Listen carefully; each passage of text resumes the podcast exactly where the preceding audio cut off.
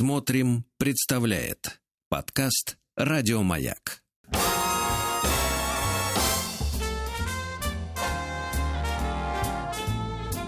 Сергей Стилавин и его друзья.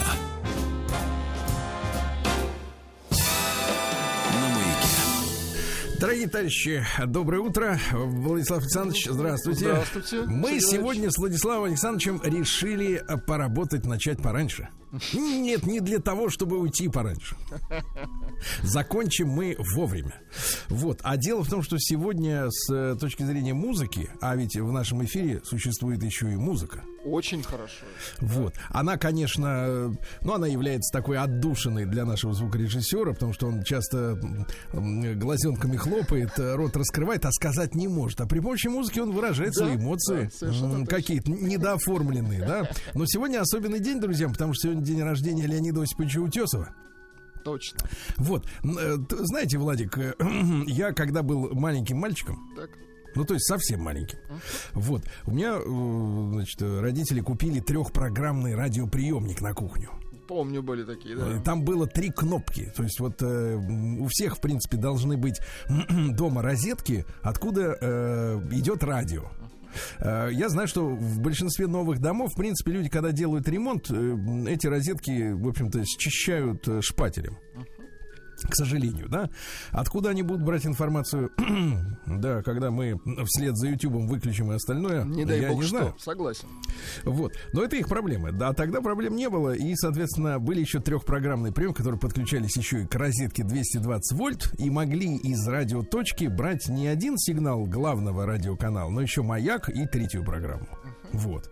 И однажды я, я действительно был мальчишкой, наверное, класс первый, потому что Леонида Осиповича не стало в 82 году. 40 лет тому назад, да? А в школу я пошел в 80-м. Соответственно, наверное, это где-то был 81 год, наверное, первый класс, может быть, начало второго. Когда я включил какую-то программу и услышал интервью Утесова. Вот в живом, в прямом эфире, да, он рассказывал о своей жизни. У него был такой вот голос вот этот с хрипотцой. Я его, честно говоря, запомнил первый раз по этому интервью. Потом уже песни начались. Как-то Интересно. пришли вот, да, песни.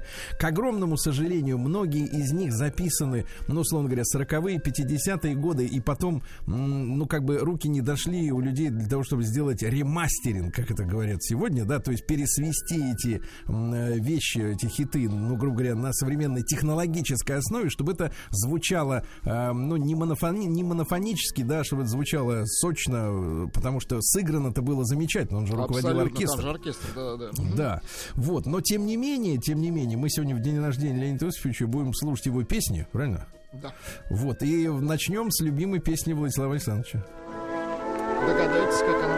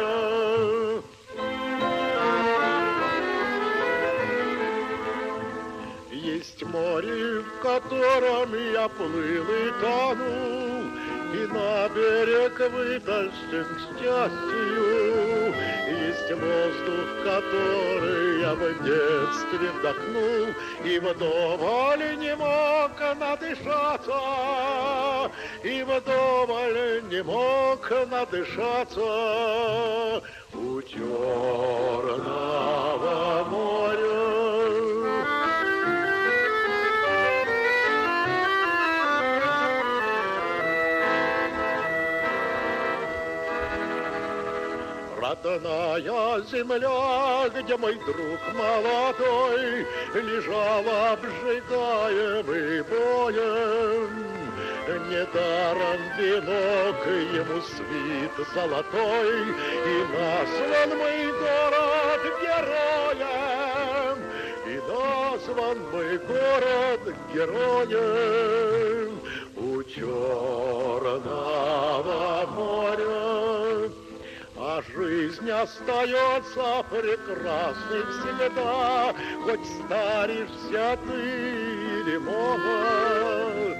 Но каждой весною так тянет меня В Одессу мой солнечный город, В Одессу мой солнечный город, У Черного моря,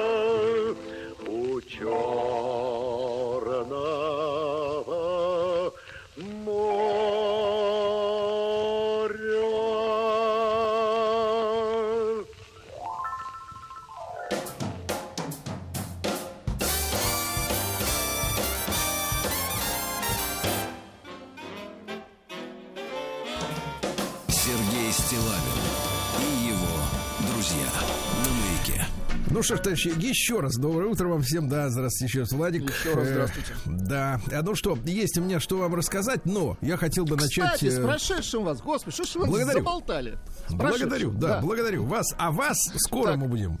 Не Того этого. нагнетайте, не Да, нагнетайте. да, да. Вот как оно там, за гранью, да. Вот, друзья мои, э, знаете, в последнее время получаю э, такие сообщения из серии э, Сергунец. Так меня зовут иногда. Люди с- любовно зовут, э, с теплотой, без обид. В хорошем Ну смысле. вот, я это давно принял эту, эту формулировку, формулировку, да, говорят, Сергей, ну где же вы, где же вы были там, где же вы в эфире? Ведь э, э, там очень часто встречаю, встречаю следующую формулировку. Мне даже не, не важно, что вы говорите, главное, чтобы вы бухтели из приемника. Вот. Но, видимо, голос обладает некоторой психотерапевтической нас- Абсолютно точно, Да, конечно. ну я рад делиться своей возможностью. Я, конечно, не Кашпировский. Лечить, да? Вот, руки к телевизору прикладывать, как чумак, не предлагаю, банки выставлять.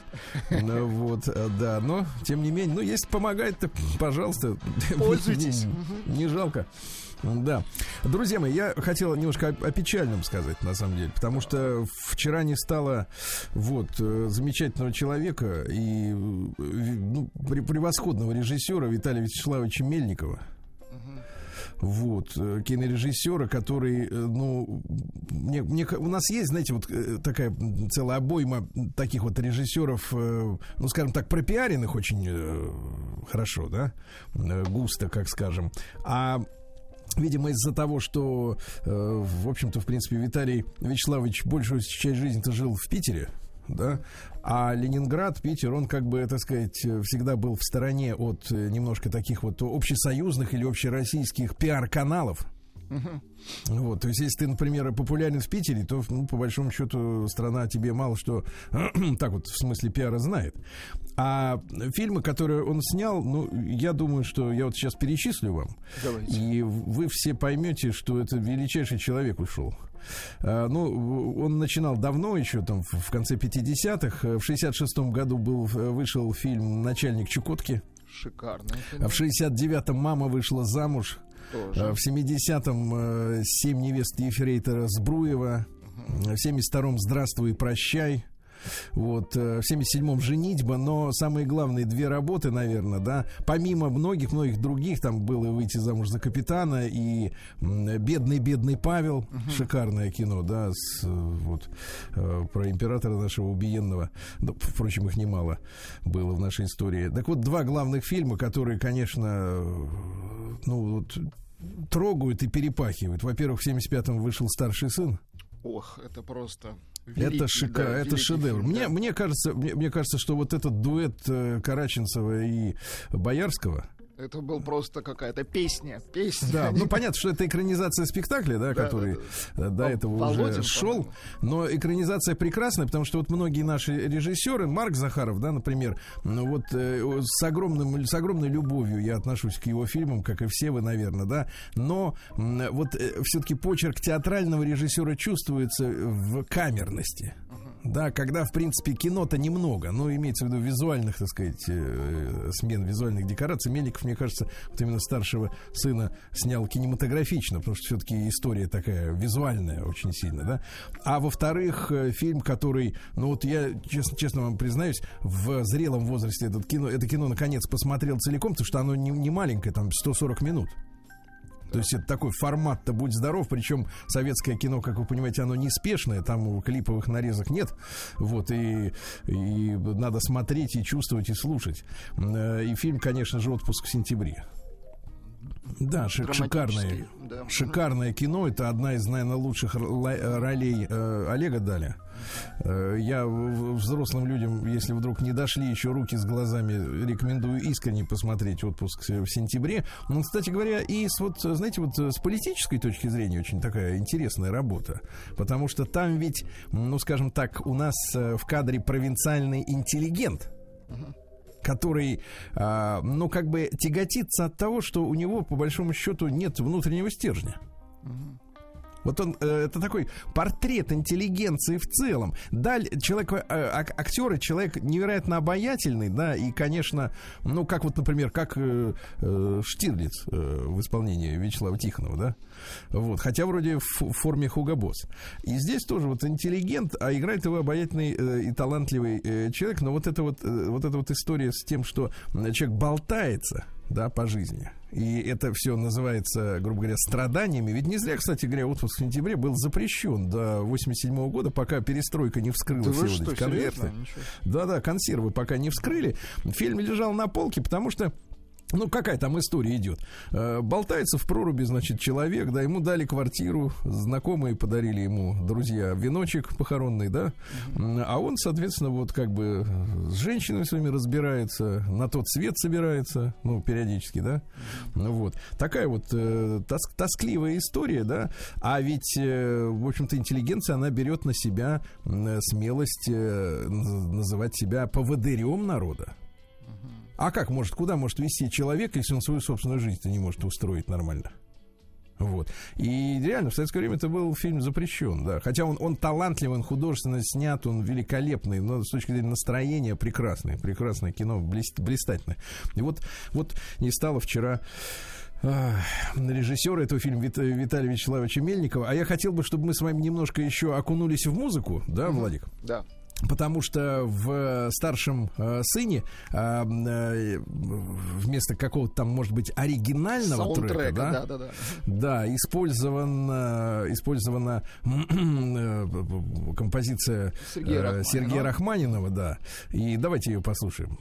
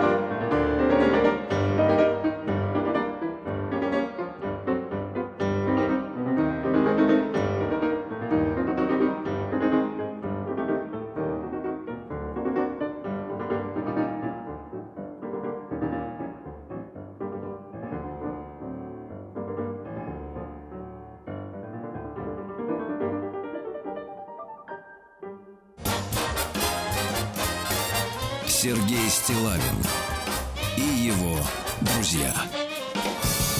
На маяке. Ну, мы же с вами люди взрослые, мы же можем и классику послушать, правда? Конечно. В принципе, и не, не, не будем шмыгать носом-то из серии. А, что это они тут устроили Да, опять, это да? гениальная классика, конечно. Да. Вообще классика вся гениальная. За исключением, конечно же, этой самой, как ее. э, ну, вы знаете. Малера. Шутка. Вот, тут тоже туда же. да, Кстати, правильно. сегодня ждем Дину Константиновна придет в гости. Ну Будем и получать удовольствие, да. Ну и чудесно. Друзья, мы сегодня, конечно, опять э, продолжим нашу большую работу э, через часик, да, когда будем в эфире говорить э, с теми людьми, которые делают своими руками, своими сердцами, мозгами что-то, да, предпри- с предпринимателями. Будем продолжать эту вахту. Я, вот, знаете, как-то подумал об этой истории и подумал, что вот неприличные люди, да, они думают о том, как бы подзаработать. На всем, имеется в виду, на всем. А мы с вами, Владик, думаем, от, как бы помочь другим людям, понимаете, подзаработать. Очень хорошо. Вот, я, кстати, получаю, получаю сообщения от тех людей, которые вот в нашей предпринимательской этой рубрике уже э, себя показали. Ну, люди пишут, что э, невероятные данные там о посещении их сайтов, интересы, активности, внимание со стороны нашей аудитории. Вот. Мы должны рас- раскрутить этот маховик, э, я бы сказал, так, хорошем смысле взаимно, маховик, да. взаимно полезной да, активности, правильно? Конечно. Других вариантов у нас с вами нет, товарищи. Да. Вот, я что хотел вам, Владик, рассказать. Дело в том, что действительно вы вот правильно заметили. М-м, Был у меня, как говорится, день И рождения. еще раз прошедшим. Да, но я, я, честно говоря, давно уже воспринимаю этот день. Ну, не то чтобы как бы... Не ну, очень весело. Абсолютно с вами согласен. Не-не-не, не, то чтобы какой-то рядовой день календаря. Так, прикидываешь, выходной будет или будний, будний день. Вот, ну, я попросил у начальства. Начальство у нас э, приличное, доброе. Достаточно Ну, вот. Попросили, да. Нет, просил, кстати, давно. Серьезно? Да, давным-давно. Вот, просто потом наложились кое-какие события. Вот, попросил, да, возможности как-то вот, э, э, ну, я ж тоже человек, как и вы. в общем, конечно, В принципе, живой. у меня тоже есть и, и Нет, то, и нет, это. да, и да. Ну, Да. И надо, вот, и я, да, чё- чё- что там, э, так сказать, э, много наговаривать. Э, Сел за руль да поехал. Сел за руль да поехал, поскольку, ну, вы знаете, у нас сейчас э, отменены полеты гражданской авиации в ряде, так сказать, южных аэропортах. Вот. И поэтому я посмотрел, что, творя- что, так сказать, происходит с железнодорожными перевозками. Думаю, ну, может быть, на поезде рвануть. Но смотрю, билетов уже как-то как бы нет. Э, ну, надо, ну, потому что поздно подумал о билетах на поезд. И думаю, ну, а что мне мешает, в принципе, поехать на машине? Вот. Обратился к товарищам, они говорят, да вот, Сергей Валерьевич, есть вот тут машина из последних.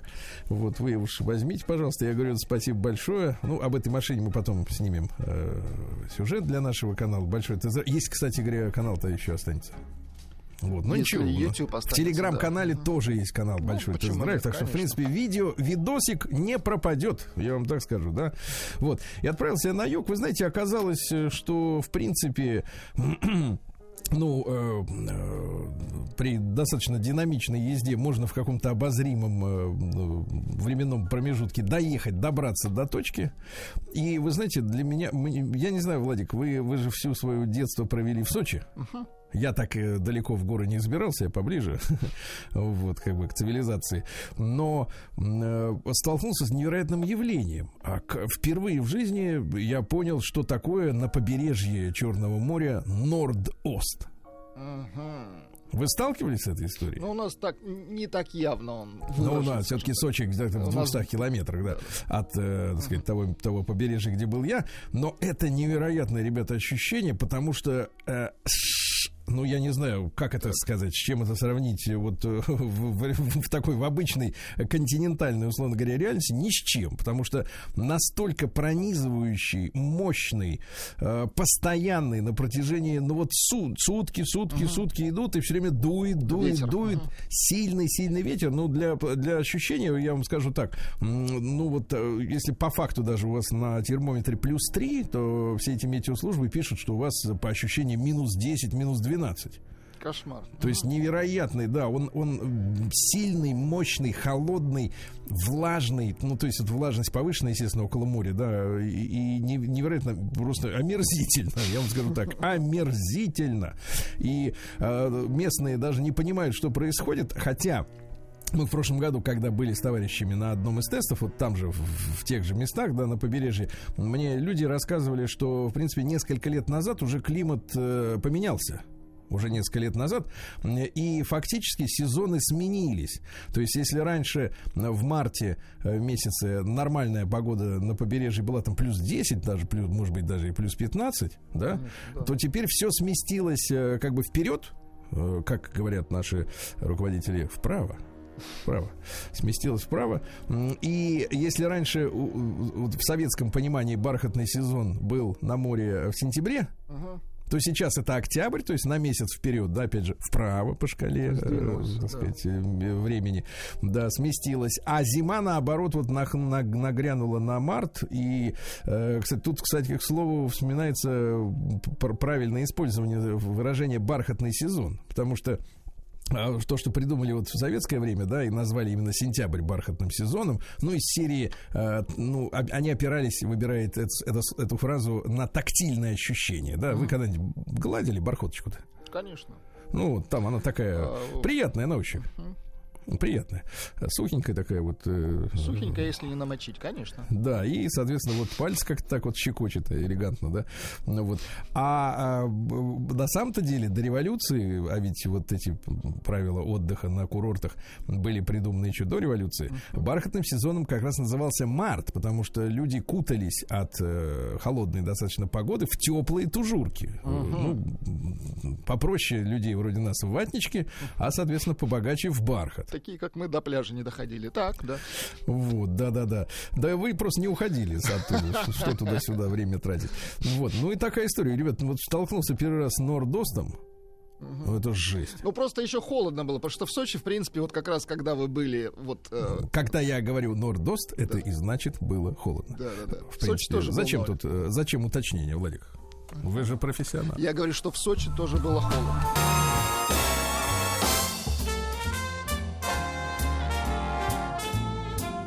Сергей Стилавин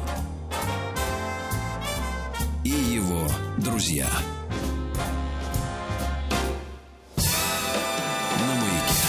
Что ж, товарищи, у нас ведь сегодня 22 марта, правильно?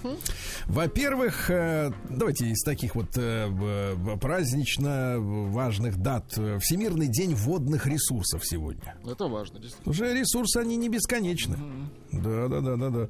Вот. День Балтийского моря отмечается сегодня. Ну, мы что должны знать о Балтийском море? Там э, лежит труба, которая отказалась качать газ. Но ничего, ничего, посмотрим. Понимаете, Дайте да? То есть вот, срок. э, знаете, вот нас Кстати, дайте тому, срок что... во всех смыслах, так? Да, да, да, да. Срок получит, да, во всех смыслах. Так вот, э, там нас приучали к тому, что умный чайник, да, там умный э, холодильник, А это еще умная труба, да. А это умная труба, она сама знает, э, чей газ надо куда качать. Понятное дело, да. Сегодня Хакасский Новый год, Чилпазы. Поздравляем. Да. Все неприятности, грехи и болезни вот завязываются узлом на черном, э, на черной ленте, э, значит, вот, э, да, а затем бросают в костер, который является очистительным, понимаете, да? Да, Сегодня Международный день таксиста отмечается.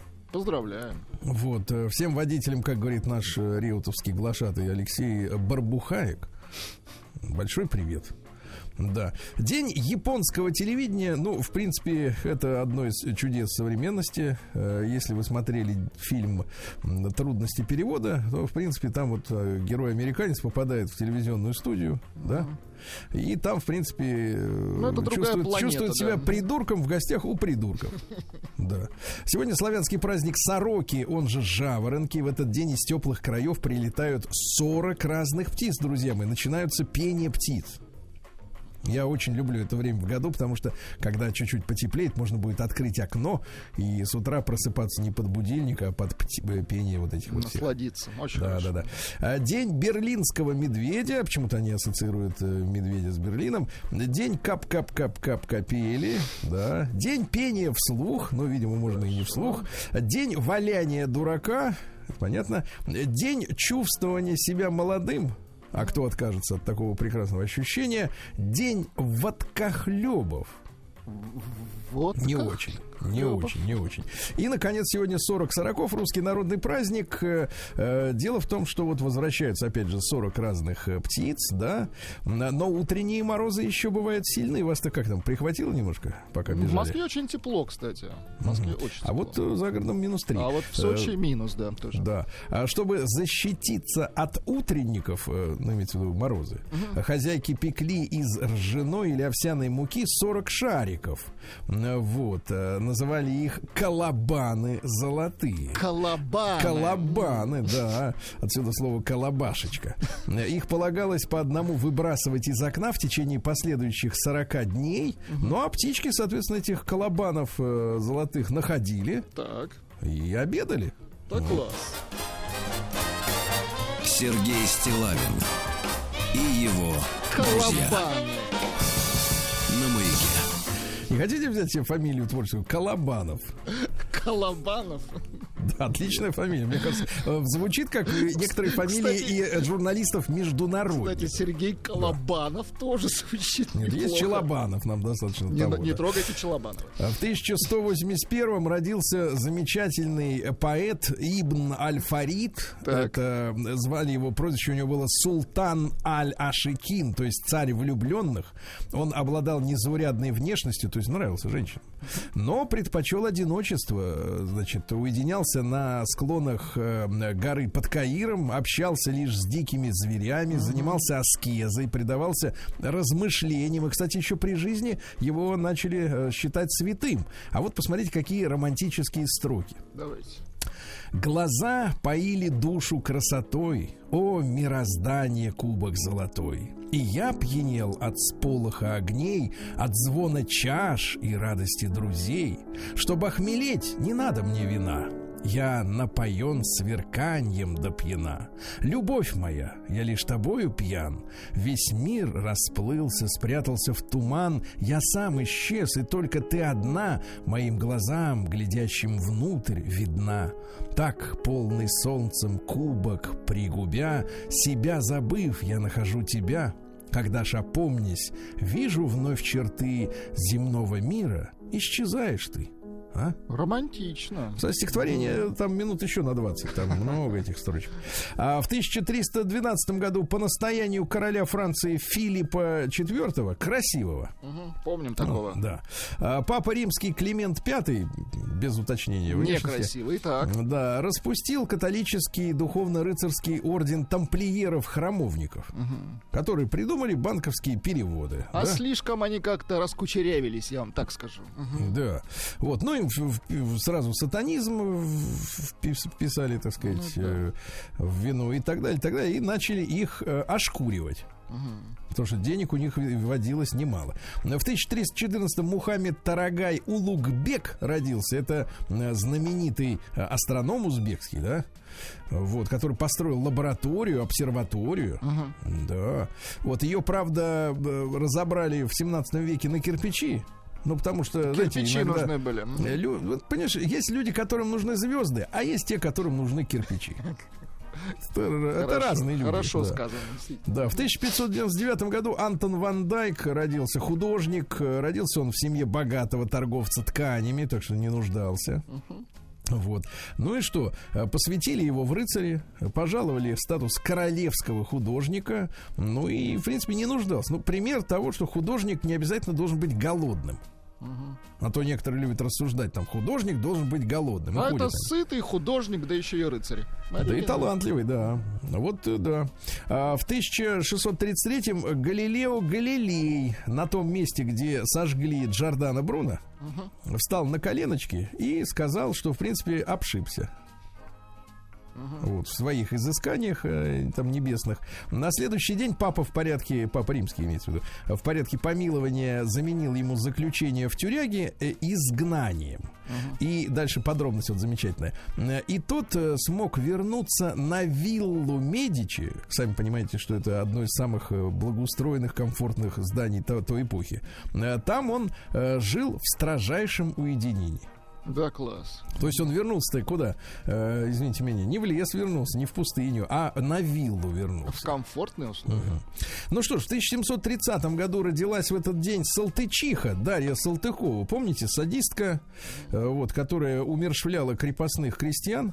Да, мы об этом как-то сделали даже программу. Кстати, до нас дошли портреты вот этой Дарьи Салтыковой, которая злодействовала э, на территории нынешнего теплого стана, там, где Икея вот неподалеку находится. Была. Да, ну, да, вам видней. А, ну вот, и э, красивая баба была, я вам скажу. Но достаточно... Ехидна одна была, а не баба. Нет, нет, но достаточно рано у нее умер муж, и после этого у нее, как тогда говорили уже следователи, прош- произошло гистрионическое расстройство личности. Гистрионическое это в нашей нынешней терминологии истерическая психопатия. То есть, э, давайте сравним, давайте, друзья мои, чтобы вот э, избежать каких-то проблем, смотрите, как можно идентифицировать вот это расстройство, которое страдало, ну или от, от него страдали остальные. Это самодраматизация. Так. То есть, когда человек постоянно говорит, Нагнетает. например, например, как я устала. Как все плохо. Так. Так. Или как меня все там это достали. Или еще театральность. То есть, когда вот на показ все эти эмоции. Видели. Эгоцентризм. Я, я, я, да. Эмоциональная лобильность. Ну, то есть, э, быстро, так сказать, переключается с веселухи в, в в горе. Преувеличенное выражение эмоций, ну, то есть такая театральная история, да, для вас и вместе с вами. Вот. А, Стремление к нахождению в центре внимания и чрезмерная озабоченность своей физической привлекательности. Да. Обратите внимание, не, я скажу так, нередкое расстройство это вот это. Такой не кислый клубочек. Да. Значит, что она? Она стала бить. У нее все крепостные, которые служили в ее доме, были лысыми, потому что она выдирала им волосы своими руками, то есть она была крепкая. Вот. э, Мучила, избивала поленьями, э, щипцами для, э, так сказать, вытаскивания значит, углей людям прижигала уши. Кошмар, да. Да-да-да. И, кстати, покушалась не только на жизнь крепостных. Она мучила в основном девок, то есть у нее были какие-то вот особенные счеты именно с девушками. Особенно она любила замучить до смерти девушку, которая выходила замуж вот-вот. То есть реально, вот, ну, ну, сумасшедший преступник. Она даже покушалась на дедушку э, будущего поэта э, Федора Ивановича Тютчева. Дело в том, что Николай Тютчев сли- с- э, служил в тех краях землемером, и некоторое время состоял с этой красивой салтычихой в любовных отношениях. Ох, ничего себе. А потом решил жениться на девице. Все-таки вот хотел по- по-настоящему, чтобы было. А из ревности, а Салтычиха несколько раз под- подсылала к нему своих крестьян, опять же, лысых, с оторванными волосами, чтобы они сожгли Тютчева вместе с невестой в его доме. Но эти заговоры раскрывались, и, соответственно, Тютчев, э, Тютчев дедушка остался жив, а Тютчев внук подарил нам прекрасные стихи, да. А Что касается следствия, то много, много писали э, ну, доносов или там заявлений на нее подавалось э, с разных сторон, но это все прикрывали, потому что она была э, из высокородного, так сказать, круга, да. Но когда Екатерина II пришла на престол, то она использовала дело Салтычихи в качестве показательного процесса, что, мол, в стране начинается законность. Да? Ее посадили в земляную ва- э, в яму.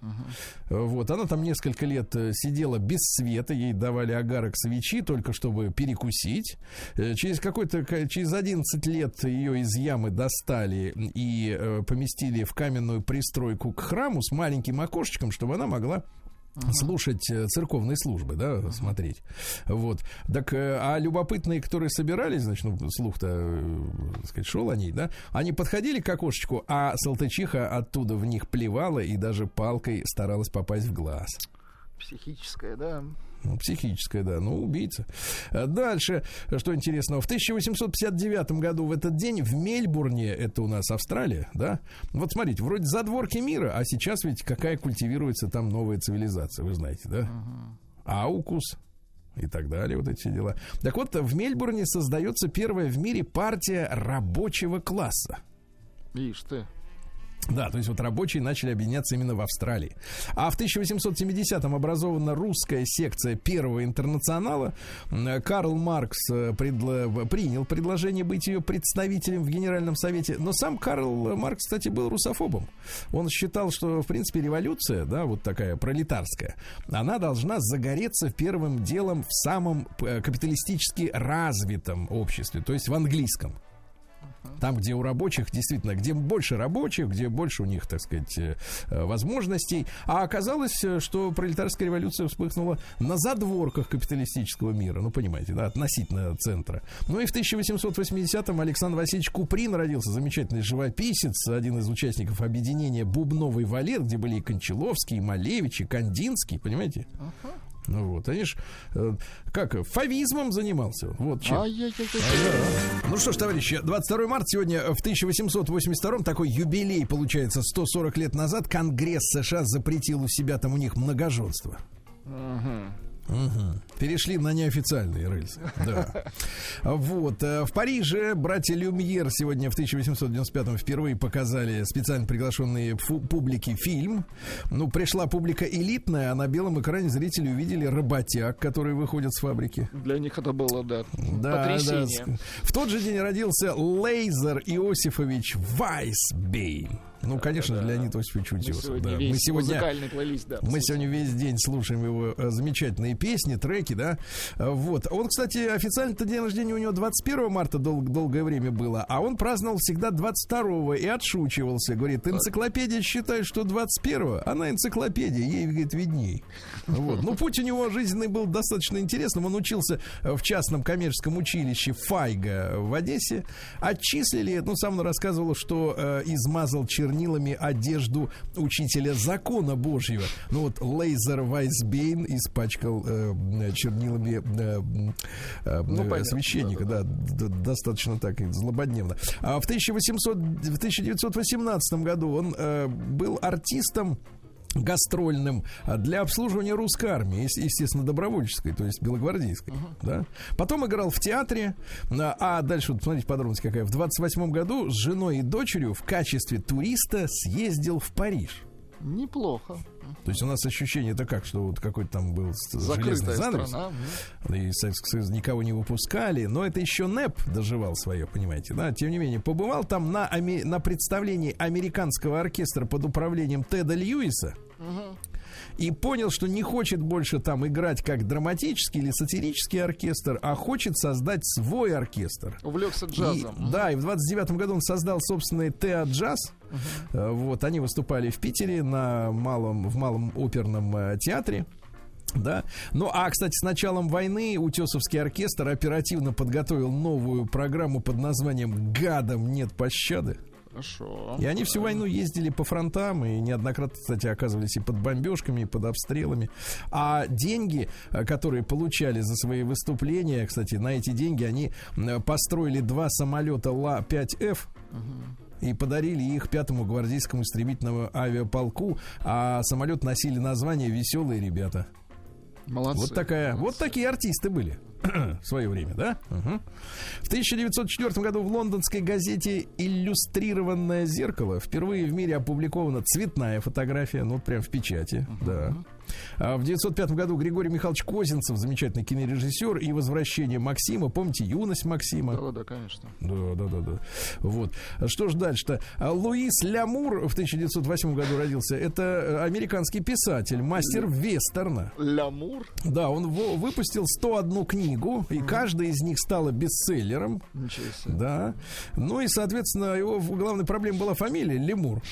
Ну да, да, Лямур. да, фамилия оригинальная. Да. И э, лишь после Второй мировой войны, когда на экранах прошел фильм «Хондо», по его роману, он смог отказаться от э, псевдонима. Он до этого работал под псевдонимом Текс Бернс и начал подписываться Лемуром. Вот. Ну, люди уже как бы его приняли, да.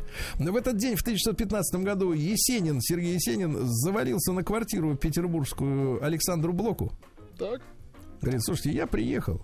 Хотите, Вот- почитаю? Он говорит, Вот у меня «Валяй». балалайка, вот галоши. Давайте работать. Да. Э, Давайте вот я вам прочту строки. Пускай ты выпита другим, Но мне осталось, мне осталось твоих волос стеклянный дым и глаз осенняя усталость. О, возраст осени, он мне дороже юности и лета. Ты стала нравиться вдвойне воображению поэта. Я сердцем никогда не лгу, и потому на голос чванства бестрепетно сказать могу, что я прощаюсь с хулиганством. Пора расстаться с озорной и непокорной отвагой. Уж сердце напилось иной, кровь отрезвляющую брагой. И мне в окошко постучал сентябрь багряной веткой ивы, чтобы я готов был и встречал его приход неприхотливый. Теперь со многим я мирюсь, без принуждения, без утраты. Иною кажется мне Русь, иными кладбища и хаты. Прозрачно я смотрю вокруг и вижу, там ли, здесь ли, где-то ли, что ты одна, сестра и друг, могла быть спутницей поэта, что я одной тебе бы мог, воспитываясь в постоянстве, пропеть о сумерках дорог и уходящем хулиганстве. А? Красиво, да. Красиво. Георгий Степан Жонов, наш замечательный актер, в тот же день родился, как вот встретились, э, так сказать, товарищи, да? Блок, да. На, на квартире у Блока. Ну Вот. э, В, в 15 году упала австрийская крепость Перемышль. Она на границе Польши с Украиной находится. Это австро-венгерская крепость. Наши 4 месяца ее осаждали. В итоге э, комендант Кусманик говорит, все, заканчиваем, сдались. Вот. А в семнадцатом году США быстренько признали временное правительство. Ага. Да. А Нина Манфреди в 21 году родился замечательный итальянский киноактер Святой Януарий. От- фильм такой мне нравится у него отвратительные, грязные, злые.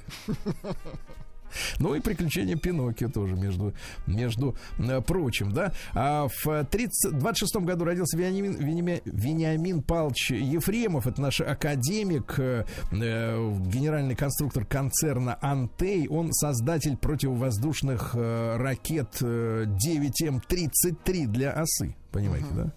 И для комплекса ТОР также баллистические ракеты. М, В 1935 году Персия в этот день стала официально называться Ираном.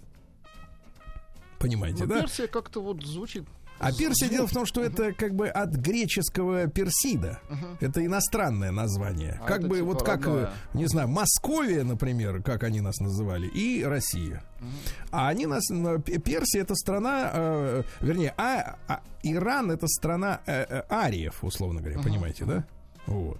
Анджело Бадаламенти родился в 1937 году, американский кинорежиссер, и Твин Пикс там, и все дела. Хороший, да, атмосфера. Синий бархат и пляж. Э, Помните? Помню. Пляж. Пляж Вот. точно его? Пляж точно его, этот фильм, да. Э, Вернее, музыка к пляжу его. Да, Джордж Бенсон, американский музыкант, сказали, что он 43 режиссер. Хорошо. Джордж, Нет, я Ох, сказал- Джордж Бенсон, это вообще шикарный же артист. Давайте его немедленно послушаем. И гитарист, и певец, и композитор. Не, ну он монстр. Вот не сидится на месте ровно, да? Вот такой сегодня день, товарищи.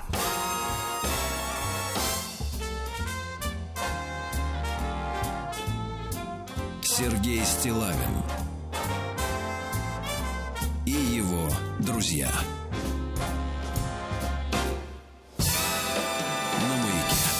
Друзья мои, мы сегодня все утро э, слушаем э, в наших вот музыкальных этих фрагментах, да, в начале часа э, Леонида Осиповича Утесова, у него сегодня день рождения, как он сам считал именно 22 марта, а не 21, как официально был. И э, среди множества его песен есть песенка военных корреспондентов. И э, ей мы также передаем привет э, нашим э, замечательным профессионалам, вот коллегам Саше Сладкову, Жене Подубному. Да, вот такая история.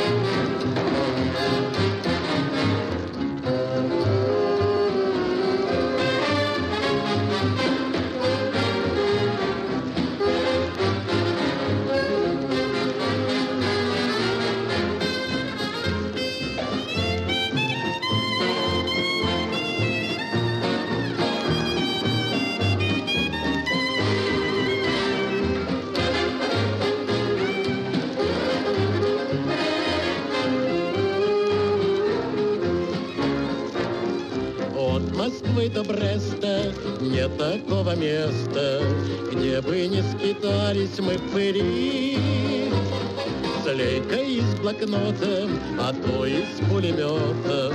Сквозь огонь и стужу мы прошли. Без глотка, товарищ, песню не заваришь, так давай за дружеским столом. Выпьем за писавших, выпьем за снимавших, выпьем за шагавших под огнем. А выпить есть там повод за военный провод, за У-2, за М-ку, за успех.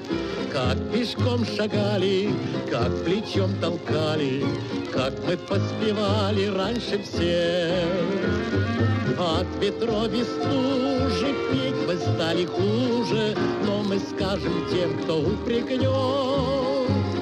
С наши покачуйте, с наши поночуйте, с наши повоюйте хоть бы год. Там, где мы бывали, нам танков не давали, но мы не терялись никогда. Драном и с одним наганом первыми въезжали в города. Выпьем за победу, за нашу газету, а не доживем, мой дорогой. Кто-нибудь услышит, снимет и напишет, кто-нибудь помянет нас с тобой.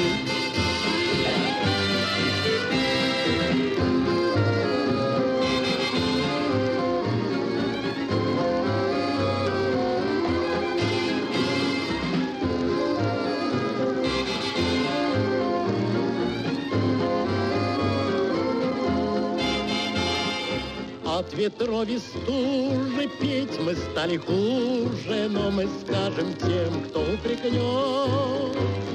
С наши покачуйте, с наши поночуйте, с наши повоюйте хоть бы год.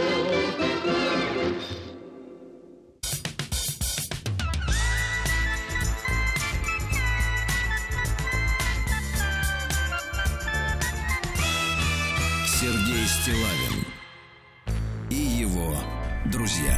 А, Ну что ж, э, товарищи дорогие, э, как всегда у нас разного рода новости, да. Сегодня мы э, мысленно перенесемся в замечательный город Борисоглебск. Владимир. Да, минус Вот, 6 в Борисоглебске. Сколько? Минус 6. Ну, как-то надо поработать над собой, поработать. В Москве плюс 11 будет.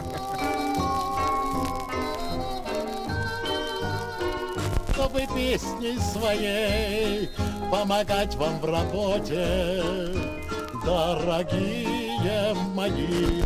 Борисоглебцы. Очень Тоже. хорошо. О, да. Борисоглебские юные боксеры, друзья мои, выиграли 7 золотых медалей на открытом турнире. Представляете? Поздравляю. Открытый турнир «Спорт. Норма жизни». Я помню, в моем детстве звучала формулировка другая. Трезвость. Норма жизни. Сейчас спорт. Видите, мы, то есть, продвигаемся Мы дальше. меняемся, это хорошо. Нет, нет, мы идем вперед, потому что сначала трезвость, а потом, Потом спорт, спорт, правильно? следующий шаг, да. Вот, какие замечательные спортсмены. Посмотрите, десятилетний Дима Аистов в весе 52 килограмма, да? Вот. 11-летний Арсений Бородин, 38. Смотрите, м, 10-летний 52, а 11-летний 38. По-разному ребят питались. Э, Вот. э, Что еще интересного? 13-летний Егор Пожидаев, 48 килограмм, и Данил Леонов, 52 килограмма. Второе место у 11-летнего Владислава Лохова, м, 36 килограмм. Молодцы, ребята. 36, ага. Да. А житницы Борисоглебска на 1 год и 6 месяцев ограничили свободу за угоны на марке с пляжа.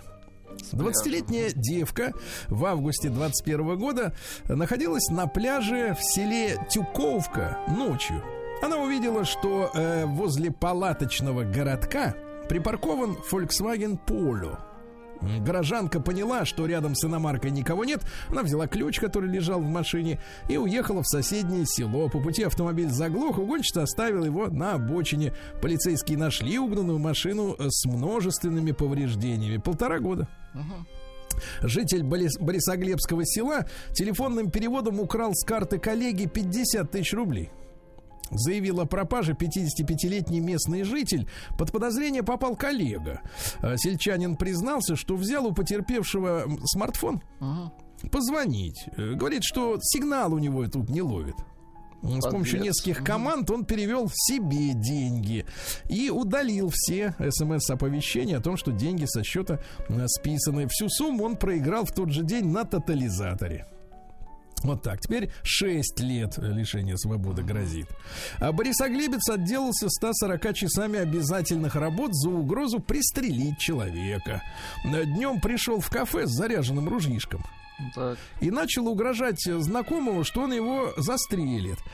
Так он решил припугнуть того, которому сам задолжал крупную сумму. Ага. Ну, это как с Муаммаром Каддафи. Не Муаммар отдам. Каддафи, Мгм. Муаммар Каддафи финансировал Саркози избирательную кампанию. А тот э, вместо того, чтобы возвращать бабки каким-то образом, просто устроил, так сказать, террор. Да. Та же схема. А, так вот, долг-то должен был отдать еще в октябре, но пришел, э, значит, и сказал, если ты не прекратишь от меня требовать долг, я тебя сейчас. Ну, в итоге 140 часов э, работ. В Борисоглебске построят канализационную станцию. Хорошо. А как же они вот до нее-то обходились? До станции? До построения, Ну, да. Сдерживались. У Борисоглебского предприниматели изъяли поддельные сигареты на полтора миллиона. А скажите, а дым от них тоже вот поддельный? Поддельный, конечно. Просто интересно, из чего они подделку То есть, в принципе, и рак при помощи этих сигарет не тоже заработает, поддельный, да? поддельный будет. Ага.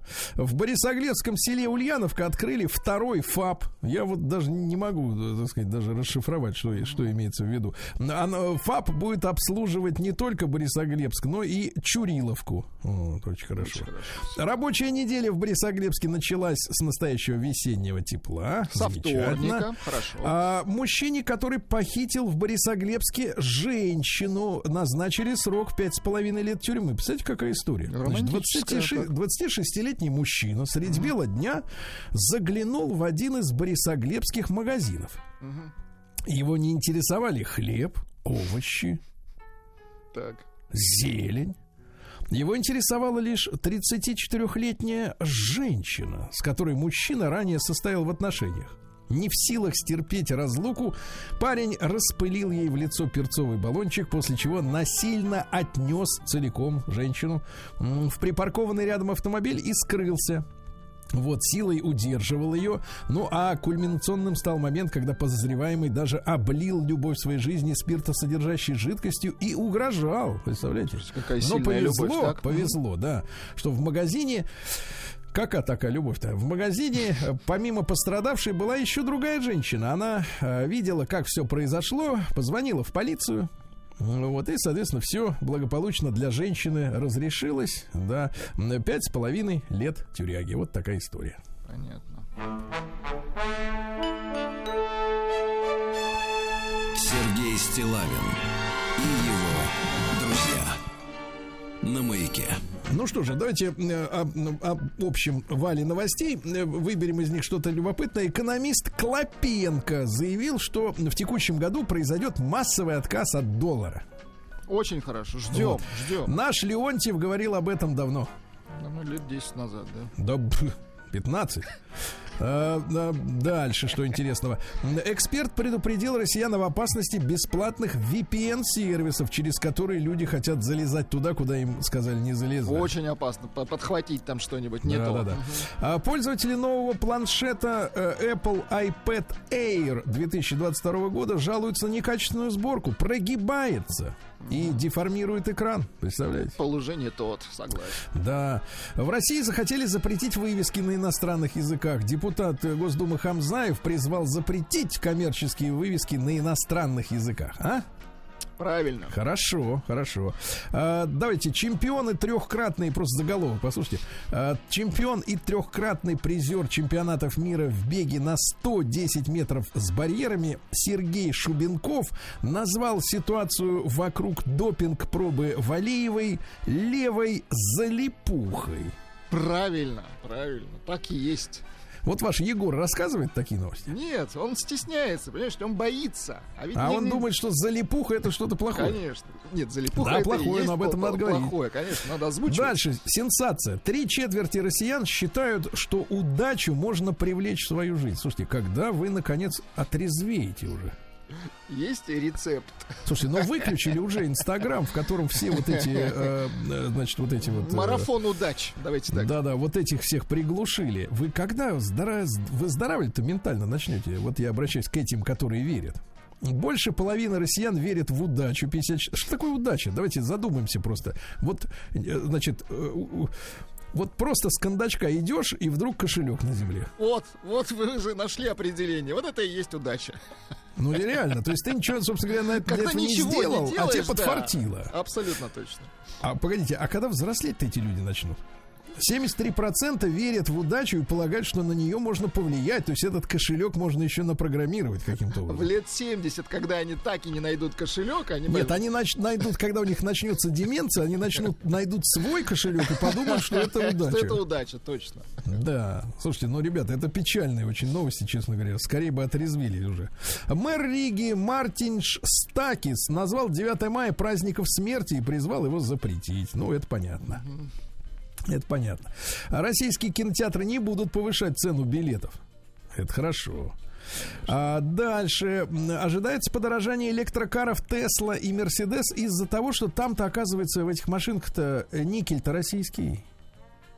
Так жалко их. Никель-то российский. Говорят, что а, на 20 тысяч долларов может, э, так сказать, подскочить. Да. Это причем за тонну. За тонну. В России для гостиниц и кемпингов разработали зеленый стандарт. Мы сегодня об этом поговорим вообще накануне начала э, туристического сезона. Да? В Пентагоне заявили, вот хорошая новость, а, заявили, что чешут затылок, пытаясь понять мотив применения России гиперзвукового оружия. Э, Тут вспоминается э, киножурнал «Яралаш». Э, Там, в принципе, достаточно понятно показывали, что дураки чешут затылок, а умный лоб.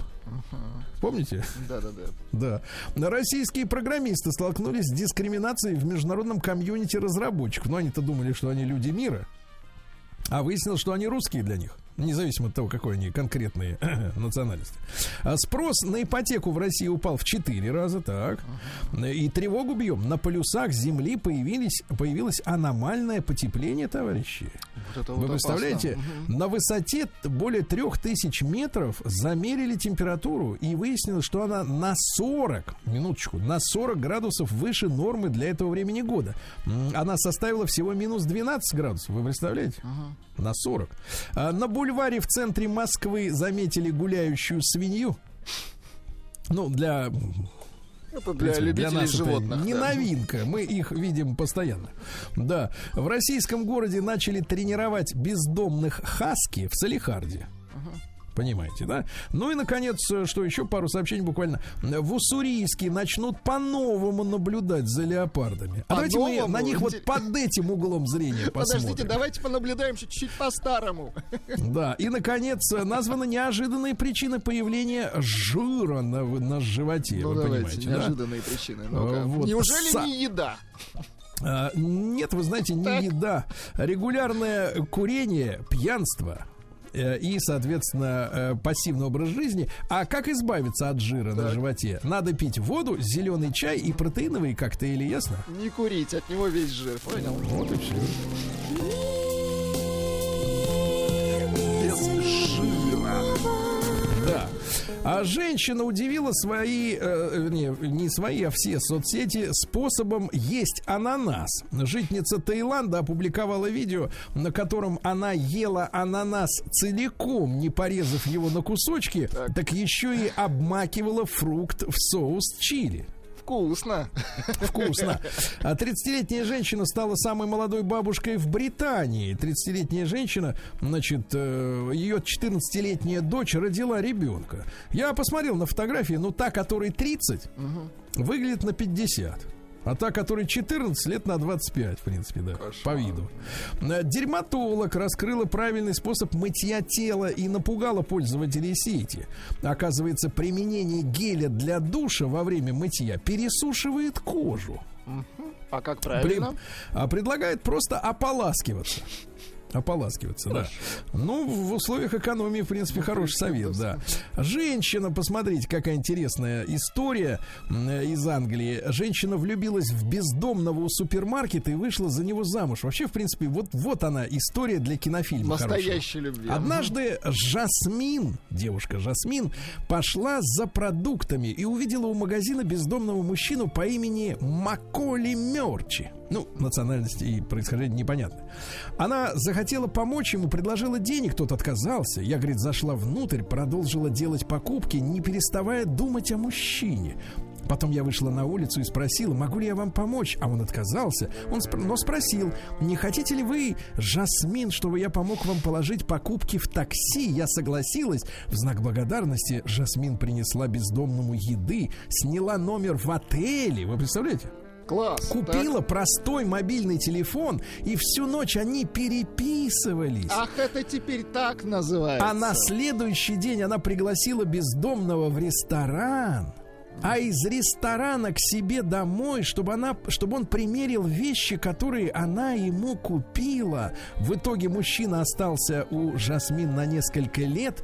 Она говорит, что мы мгновенно влюбились друг в друга. Я знала, что он тот, кто мне нужен. Сергей он был Валерьевич. таким милым. Сергей У них Валерьевич. двое детей, короче. Сергей Ильич, вот вы спрашивали, что такое удача. Вот это она и есть. Да, нет удача. это, нет, это сказка. Это вот я тебе, смотрите, кошелек это удача, а когда и одежда, и ресторан, и квартира, и двое детей, это счастье. Запомните.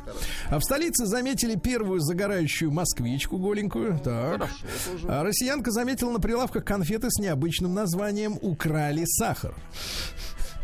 На, на, на упаковке черный силуэт человека в шляпе с мешком за плечами. Он двигается в сторону автомобиля, а две собаки, псины, пытаются его задержать. Смотрите, как быстро, а, как быстро артели понимают тему, да? А, Всегда заказывающая стакан горячей воды в ресторане женщина объяснила свой выбор. Она заказывает стакан кипятка и опускает туда вилки, ножи и ложки, чтобы посмотреть, не отстает ли грязь от этих приборов. Девушка накачала лицо филлерами, постарела на 10 лет, это понятно. Женщина установила дома скрытую камеру, узнала причины бардака дома, оказалась собака. Э, Сложнее будет тем, у кого нет собаки, но все равно бардак. Да. Ну и, наконец, э, давайте, вот у нас была история про бездомного, прекрасная, да? Ведь женщинам говорят, а им смотрите, женщины говорят, им нужен перспективный мужчина, да, э, зрелый, ответственный, состоятельный, чтобы ее баловал. А, а, а она взяла и бездомного взяла, э, значит, с улицы, да. Так вот, э, другое вот, другой, э, так сказать, э, обратная сторона медали. Замужняя женщина влюбилась в девушку-коллегу и привела ее с собой в семью. У вас такой бы фокус был про канал? только у вас.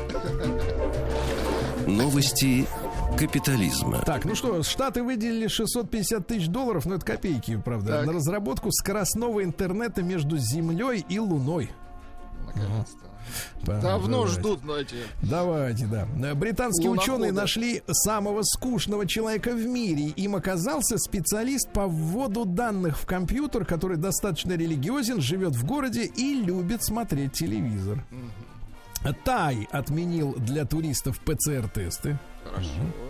Пуделя вошли в пятерку самых популярных э, собак, пород собак в США. Проверочное На первом- слово. Пуделя вы мои, пуделя. Да-да-да. А, Значит, ну там история такая, что в Америке, конечно, самое популярное это лабрадоры. Вот. На втором месте французские бульдоги, на третьем золотистые ретриверы. Это те же лабрадоры, но только с волосами. Волосатые очень сильно. На четвертом месте немецкие овчарки. Ну, вот и пуделя на пятом пуделя, да. Под брендом Елизавет II начали выпускать жидкость для мытья посуды. Она в 10 раз дороже, чем Фейри. Хорошо. Ну, естественно. Хорошо. На Ямайке, которая 60 лет назад получила независимость от Британии, призвали королевскую семью великобританскую покаяться за рабовладение. Покаяться. Дальше. А, учителя уволили из-за а, заявления о том, что у геев ДНК сатаны. Учителя зовут Роберт Хедли. У него канал на YouTube с тремястами тысячами подписчиков. А в своих роликах учитель обсуждал фальсификацию посадки американцев на Луну. Обсуждал на уроках с детьми теорию плоской Земли. Ну и, наконец, заявил, что геи имеют ДНК сатаны. Ой, да прыгается. Дальше. Владик, а теперь внимание. Давайте, Объяснен под парадокс потери информации в черной дыры, дыре. А Дыре, теперь так, внимание, так, страшно. так, давайте. А, а, объяс- Это еще Хокинг объяснял, что информация будет там э, потеряна. Так вот, ученые Британии, Италии и США объяснили парадокс потери информации наличием у черных дыр волосиков. Волосики. Черно-дырочные волосики. Ужас.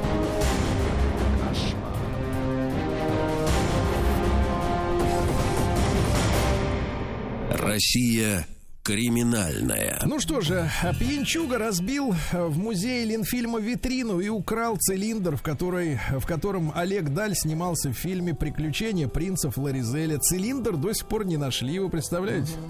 Петербуржец э, погнался за, на- за автонарушителем, который на автомобиле каршеринга поцарапал припаркованную машину, погнался на моноколесе, успел зацепиться за ручку, но разбил себе лоб, упав. Представляете? Ужас. А э, комментаторы пишут, надо было на месте позвонить в компанию Карша. Карша. Карш, Прекрасно. компания Карш. А голый мужчина из Люберец бросался под машины. Я смотрю, весна-то идет. Весне дорогу. Так надо говорить, да? А житель Казани отдал мошенникам 500 тысяч за трактор, которого не дождался. Это понятное дело. Ну и что самое важное, давайте, женщина из Тольятти воткнула мужу нож в голову. Сейчас нож вытаскивает, да? Ну и, наконец, в Казани, Владик, это для вас сообщение. Давайте, давайте. В Казани поймали кота, Так. который пытался пронести в 19-ю колонию гашиш.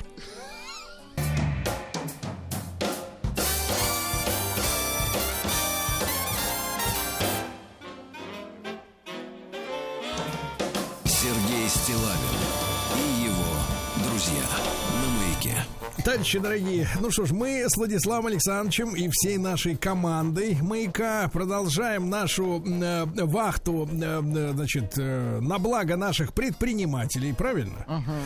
И вот мы это место в нашем эфире за, застолбили за этой новой рубрикой. Владик сейчас думает над названием э, обстоятельно, да? Вот. Думу думает.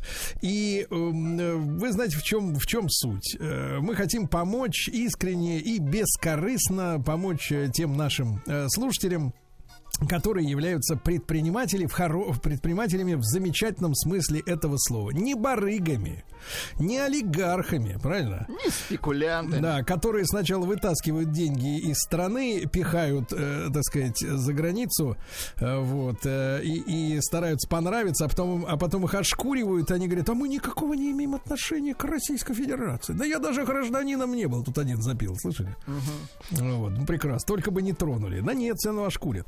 Так вот, а э, не барыги, не предприниматели, не, не те самые, не дельцы всякие, а люди, которые действительно своими руками, э, своей головой э, толкают вперед э, свое маленькое или побольше предприятие, да, которое что-то действительно по-настоящему производит. Делают для- дело, да. да, вы знаете мой почтовый адрес стилавинсобачка.бк.ру. Пожалуйста, не стесняйтесь, э, обстоятельно расскажите о своем деле. Но не, не на 10 страниц, понятное дело. Вот. И, конечно, обязательно о себе несколько слов, э, свой телефон контактный. Э, Звонить буду лично. Э, Вот, э, да, Будьте потому что готовы, да. Тут дело такое, да. Люди не верят, что звонит лично. И не надо, и не верьте. Столько мошенников развелось вокруг. Вот. вот. Ну и что? И э, те люди, которые уже побывали в нашем эфире, вот, э, могу вам честно заявить, э, пишут мне благодарственные сообщения о том, что вот э, после эфира повысилась и посещаемость и сайтов, и э, заявки какие-то, интерес. Э, это замечательно. Это замечательно, потому что вот этот, еще раз повторюсь, повторю утреннюю формулу, этот маховик, да, вот этого финансового э, внутреннего благополучия надо раскручивать всем вместе. Правда? Ну, конечно. Я вот, э, честно вам скажу, Владик, э, я перешел на отечественное вино. Да, а чем хуже наша отечественная вот Я вам вот, скажу, понимаете? что э, лучше. Э, Вот, да-да-да. Но это ладно, это к слову. А смотрите, письмо я получил такое. Добрый день, Сергей Валерьевич. Э, Семейная пара. Вот. Галина и Евгений. Вот, мне написали. Написали о том, что однажды Евгений виделся со мной и еще Геннадием Николаевичем, когда мы приезжали в город Тюмень очень давно. Вырос на ваших песнях. Мгм. Да, да, да, да, да. Вот. Ну и, соответственно, э, э, производят. А что производит? Давайте мы с Евгением мы поздороваемся. Евгений, доброе утро, дорогой.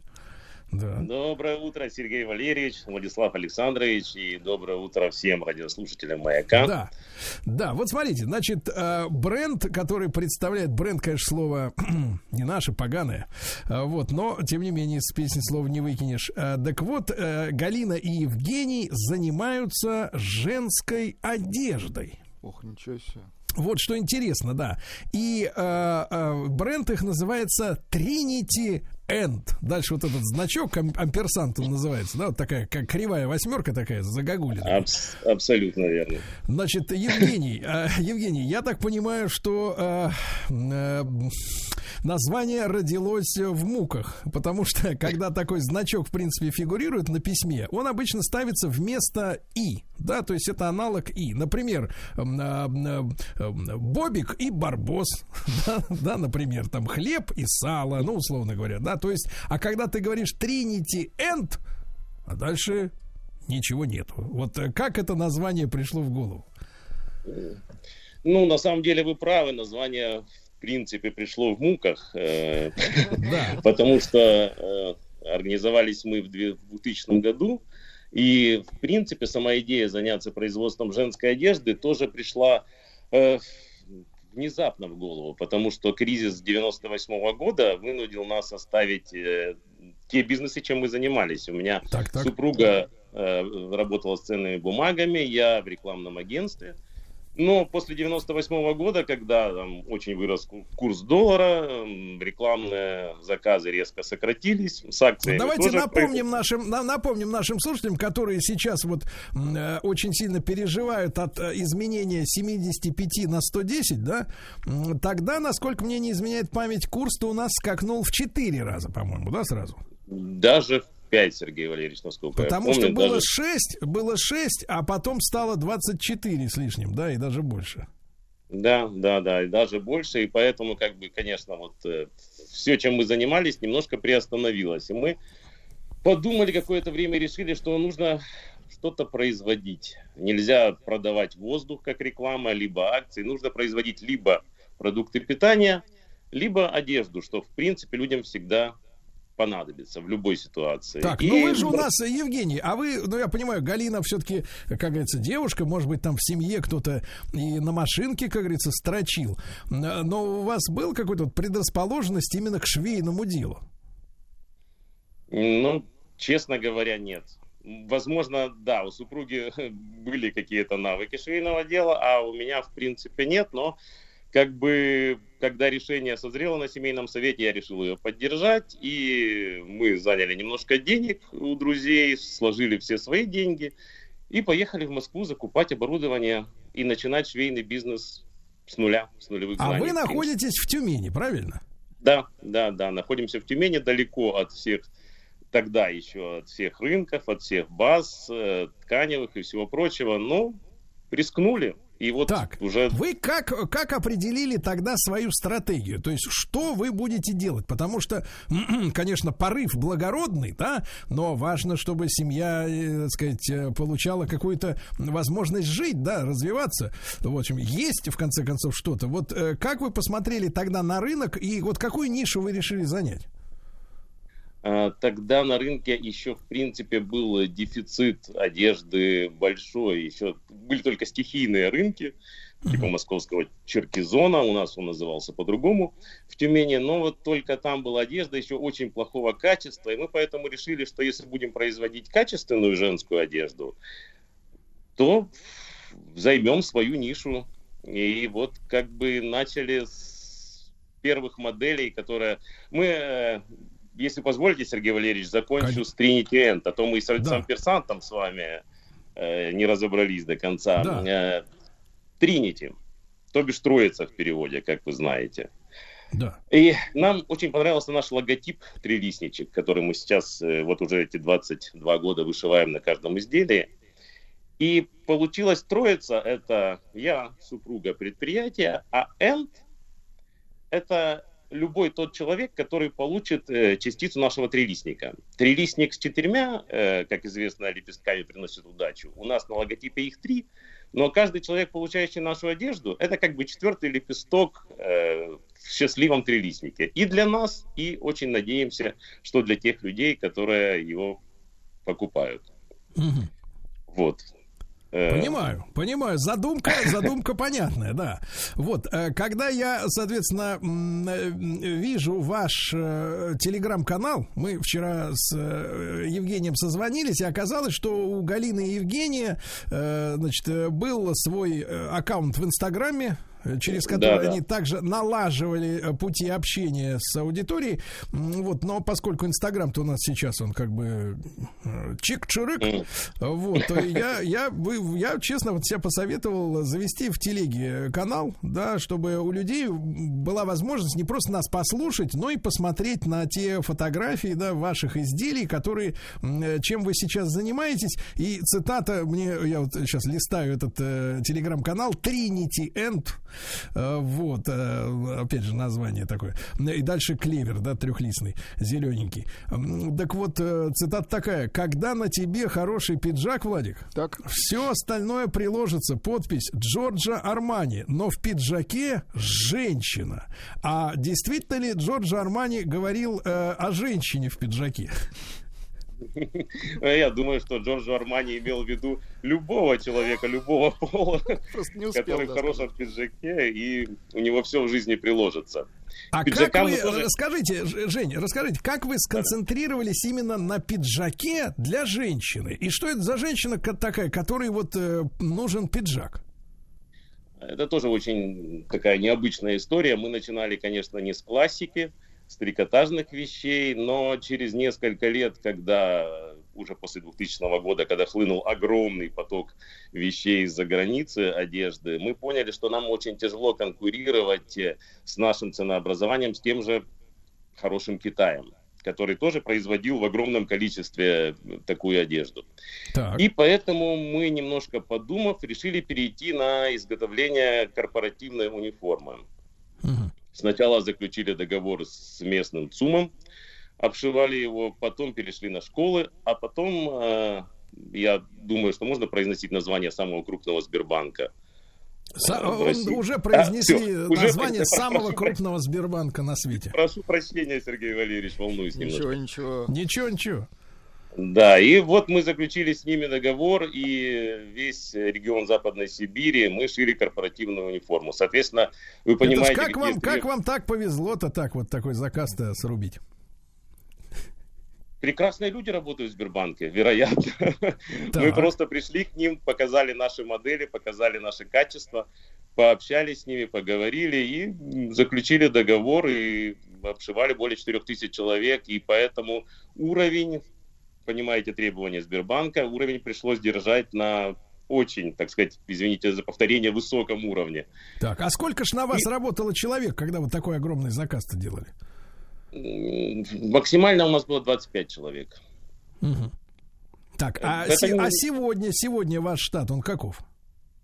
А сегодня у нас 10 человек работает. Это Так. все те люди, которые пришли к нам в 2000 году еще и 22 года продолжают работать вместе с нами. То есть это большая такая семья получается уже, да, за это время?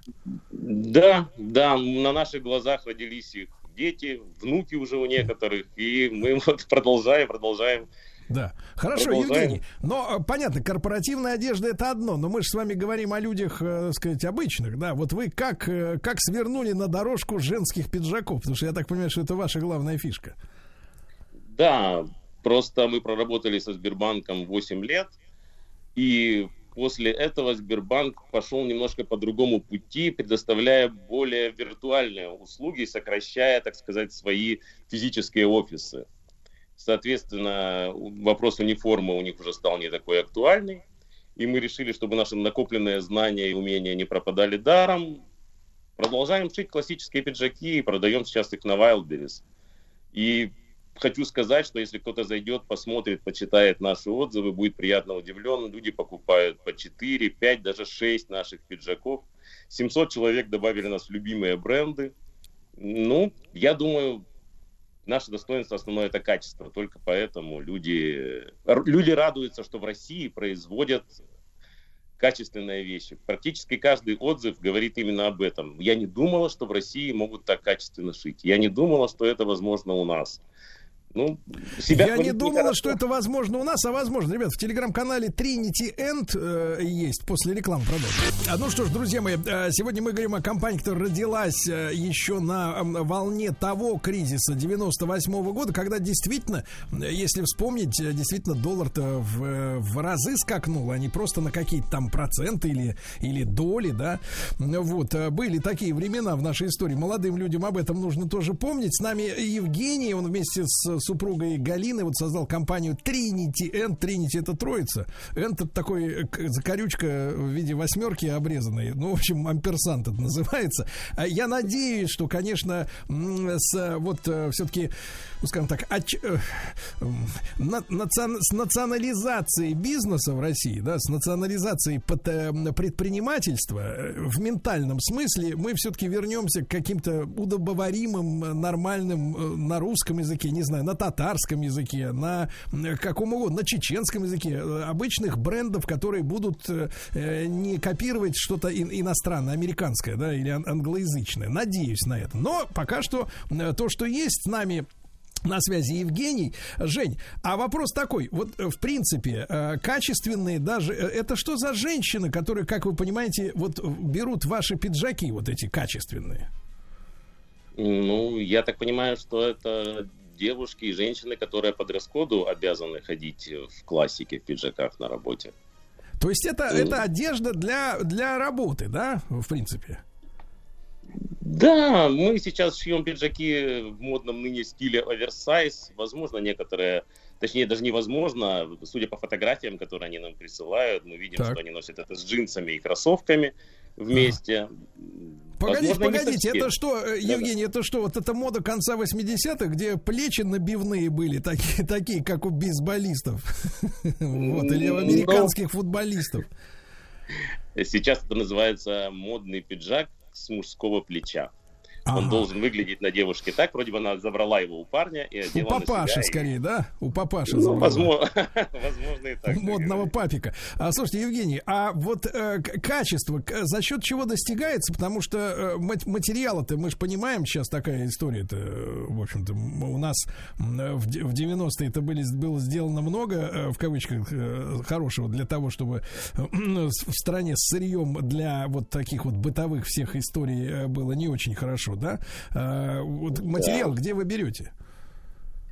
А, к сожалению, вы абсолютно правы. Весь материал, вся фурнитура, подкладочная ткань не производится в России. Нет, нет таких тканей, поэтому все мы покупаем у вас же в Москве, либо в Омске, в фирмах, которые торгуют оптом этими тканями. То есть, опять же, мы призываем теперь уже наших более, ваших более старших коллег-предпринимателей, уже, наверное, среднего масштаба, может быть, даже крупных, да, э, вот эту нишу, э, соответственно, тканевого производства начать осваивать, правильно? Это было бы очень хорошо, потому что, да, все другие страны, Турция поставляет очень много тканей, Китай, ну, Италия там, конечно, mm-hmm. слишком дорогие были даже до кризиса ткани. Если mm-hmm. бы у нас наладилось производство всего этого, было бы просто прекрасно. И... Ну, я, я не думаю, что в этом есть какие-то какие космические сложные технологии, да, вопрос только в том, чтобы этим начать заняться, заниматься, и, соответственно, вот такие люди, как вы, Евгений и Галина, да, да получается, являются потребителями этих тканей. То есть, в принципе, это цепочка для... Э, есть куда встроиться с этим производством, да, вот в эту такую большую цепочку к конечному потребителю. Жень, а что касается ценовой политики, вот вы говорите, у вас качественные, да, но не запредельные по цене вещи. А насколько вот вы конкурентоспособны по сравнению с э, такого же качества вещами, которые есть сегодня на рынке? Ну, вот э, сейчас уже даже трудно сказать, какие вещи у нас остались импортные на рынке, а какие ушли. Ну, давайте, до... давайте в реалиях начала года, условно говоря, чтобы мы просто представляли картину, да? Да, да, да, да, да. Ну, из головы никуда не делась эта картина? Ну, это либо на 50, либо на 100% наши вещи дешевле импортных аналогов. Как на 100%? То есть бесплатно? Нет, нет, нет, на 100% от их цены. Если, ну, то есть нет, давайте по-русски говорить. Прошу прощения, да, 50 все-таки, 50 процентов. Половину мы обычно в половину дешевле. Слушайте, а как решается вопрос тогда, Жень? Э, ведь, э, знаете, когда человек, э, ну, в принципе, покупал, давайте так, покупал, да, Владик, такую брендовую вещь, да, какую-то брендовую, он понимал, что он в принципе-то платит не за тряпку и, э, так сказать, пуговицы и швы, а еще и за марку, да, за саму. А как вы видите, вот эта история, вот она, она, она начала сходить как бы э, на минимум э, бренда зависимости, когда человеку, человек может одеть какое-то фуфло, но гордиться этим, потому что на ней нашит какой-то крутой лейбл, и поэтому это круто, а не потому что это хорошо сделано, условно говоря. Очень хороший вопрос, спасибо за него, Сергей Валерьевич. Э, честно, я даже сам был удивлен, что люди у нас научились разбираться в качестве. И уже не столько им интересен бренд, сколько качество. Когда люди покупали наши вещи, которые, ну, они не стоят совершенно уж э, маленьких денег, тем более сейчас, пока мы их держим изо всех сил еще, ценник не повышаем пока. Но люди покупают, ставят, э, записывают наш бренд в любимые бренды, благодарят, и все, все отмечают качество, да, уже, уже не гонятся за маркой, уже не гонятся за лейблом, который, в принципе, часто производился в том же Китае и уже в более массовом пошиве. А мы шьем немного изделий и следим на шести стадиях за качеством от производа, от раскроя и до упаковки, чтобы у нас было все идеально, идеальные швы, идеальные строчки, идеальное совпадение рисунка чем абсолютно часто грешат другие производители. Евгений, вы, кстати говоря, в письме грозились нашу Анну, многодетную мать, э, снабдить вашим пиджаком. С, огр... с огромным удовольствием я это сделаю, да, пусть она выберет любую модель пиджака, пришлет нам свои параметры, и мы персонально ей отправим любой пиджак. А подарок, потом мы чтобы... будем ее использовать э, в рекламных ваших целях, правильно? Вот э, Это... Анна, мать э, четверых детей в пиджаке. Да, замечательно. Значит, друзья мои, Трини... Trinity End это тюменская компания. Вот Евгений и Галина после 98 -го года они решили изменить свою жизнь. Ну и до сих пор на финансовый рынок, я так понимаю, не возвращались, потому что, в принципе, доверие у них не вернулось к этим инструментам моментом. Ребята, я э, благодарю Женю за маленькое интервью. Э, если кому-то понадобится, пожалуйста, в телеграм-канале Trinity End, да. Ну, а нашим слушателям, которые занимаются делом, неважно в какой сфере, но сами занимаются делом, предпринимательством, вы знаете мой адрес, стилавинсобачка.бк.ру. С удовольствием мы с вами пообщаемся. Пишите.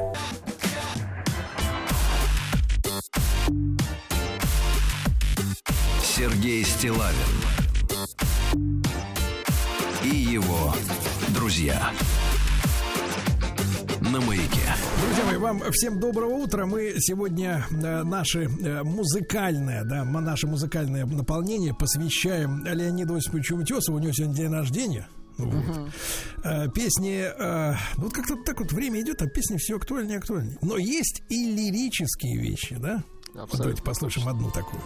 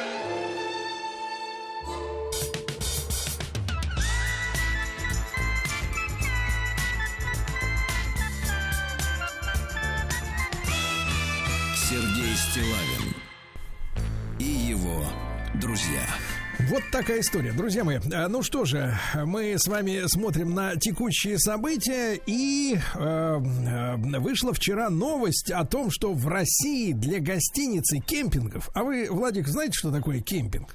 Кемпинг это когда без кирпичей. Ну, у вас да, но вообще это когда на машине. Да, да, естественно. Вот, ну то есть это вас совсем не касается, я понимаю. Абсолютно. Вот, ну на велосипеде могли бы доехать, если вас не украли в свое время из подъезда. Да, а так вот в России для гостиниц и кемпингов разработали зеленый стандарт. Я, конечно, на эту новость э, сразу обратил внимание, ребят, потому что, э, несмотря ни на что, правильно, э, вот, э, так сказать, зима сменяется весной, а весна сменится летом, правильно?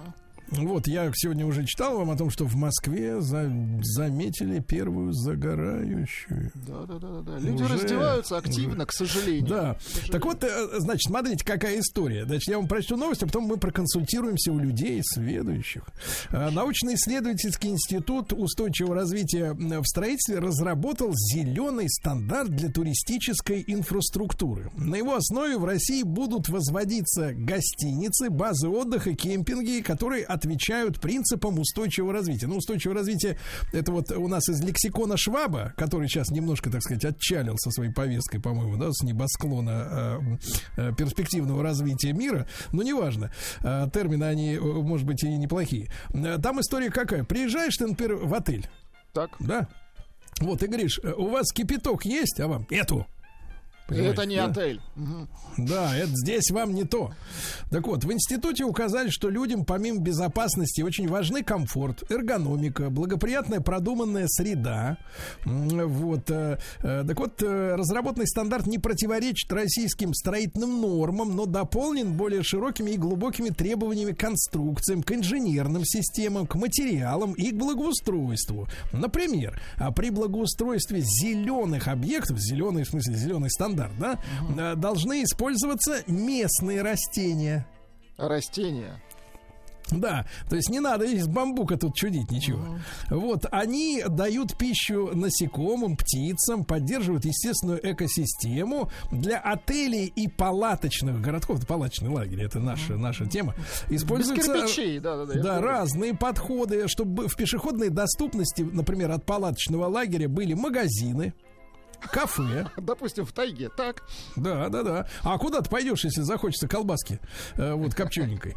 Э, Да, э, зарубежные принципы устойчивого развития нашей стране не подходят, говорят разработчики, потому что у нас своя специфика, да. Например, а, и подход к отдыху нашего и иностранного турист, туриста очень сильно отличаются. И в статье пишется о том, что, например, наш турист хочет домик на небольшую компанию, и он не готов стать, спать в хостеле в повалку с посторонними, правильно? Это точно. Он хочет сочетать, наш человек хочет сочетать национальное и комфортное. То есть, например, русская печь и розетка USB, а? Точно. Вот, видите.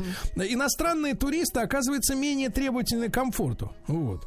Они жили все время в скученных условиях. Места-то мало у них, да? Дикари. А наш человек э, широкой души привык к широте и простору. Поэтому стандарт должен, был скорее, должен быть скорректирован под наши нужды. Ну, товарищи, э, с нами на связи Вита Саар, руководитель комитета по развитию устойчивого туризма Российского союза туриндустрии, руководитель экологического проекта президентской платформы «Россия. Страна возможностей». Вита, доброе утро. Да. Доброе утро, Сергей. Доброе утро, Очень радиослушатели. Вита, ну мы накануне туристического сезона, как, как бы то ни было, правильно? И вот, вот поясните, пожалуйста, теперь вот э, таким нормальным э, человеческим языком, о чем этот зеленый стандарт говорит. Вот э, что это не бюрократизм, это действительно реальные, так сказать, нужные штуки, которые описаны в документе. А, Это важные и нужные документы. Они уже давно назревали на российском рынке, особенно с э, приходом, э, скажем так, ковидных ограничений, развития внутреннего туризма с 2020 года, когда россияне поехали по своей стране, и мы увидели дефицит качественного номерного фонда и начали развиваться а, природные объекты, строительство на природных объектах, и тогда просто стал очевиден вопрос о зеленых стандартах. А, я бы, конечно, немножечко скорректировала там требования э, российского туриста, в отличие от автора этой статьи. Немножко они все-таки другие. И статистика так. показывает, и опыт показывает, что это другие э, потребности, э, которым отвечает этот зеленый стандарт.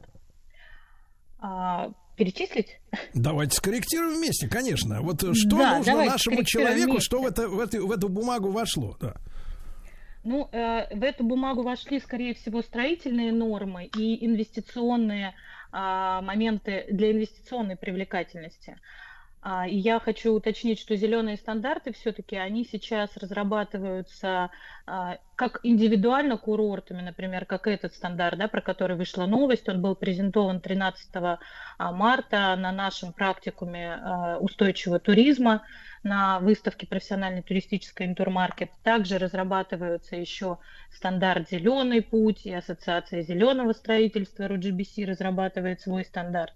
То есть э, зеленые стандарты, они ну, подвижная. Но... Так, Вита, Вита, ну, а... ну смотрите, мы не хотим увязнуть вот в этой истории, так сказать, бумаготворчества. Я хочу как человек понять, э, значит, э, что это такое, э, насколько этот документ обязателен для тех, кто, условно говоря, будет строить кемпинг, да, для людей, которые приедут на машине. Э, насколько он обязателен? Или просто это будет такая финтифлюшка, да, э, какой-нибудь листочек зеленый, не знаю, какой там логотип вы придумали, или еще нет его, э, какого-то значка специального специального, да, ну, условно говоря, Мишленовский ресторан или там Яндекс, так сказать, ресторан года или что-нибудь еще в этом роде, да, ну, зашел, ну и зашел, ну и прекрасно. Ну, если там хорошо э, жарят блины и нет этого Мишленовского значка, ну и бог-то с вами. То есть, насколько эта история будет обязательной и что это такое вот для именно для тех, кто занимается туристическим бизнесом и хочет, например, тот же кемпинг организовать, а в наших условиях в этом году это особенно актуальная, да, история. Пока эта история рекомендательная, ее рассматривают э, только сделать обязательной, но она является, и применение этих зеленых стандартов является ощутимым конкурентным преимуществом сейчас. Потому что турист сейчас меняется, э, его потребности меняются, и мы видим его потребность в безопасности, уединенности, а, в слиянии, любовании природой, вдохновлении так. ею, да, возможность а, работать удаленно появилась у многих людей.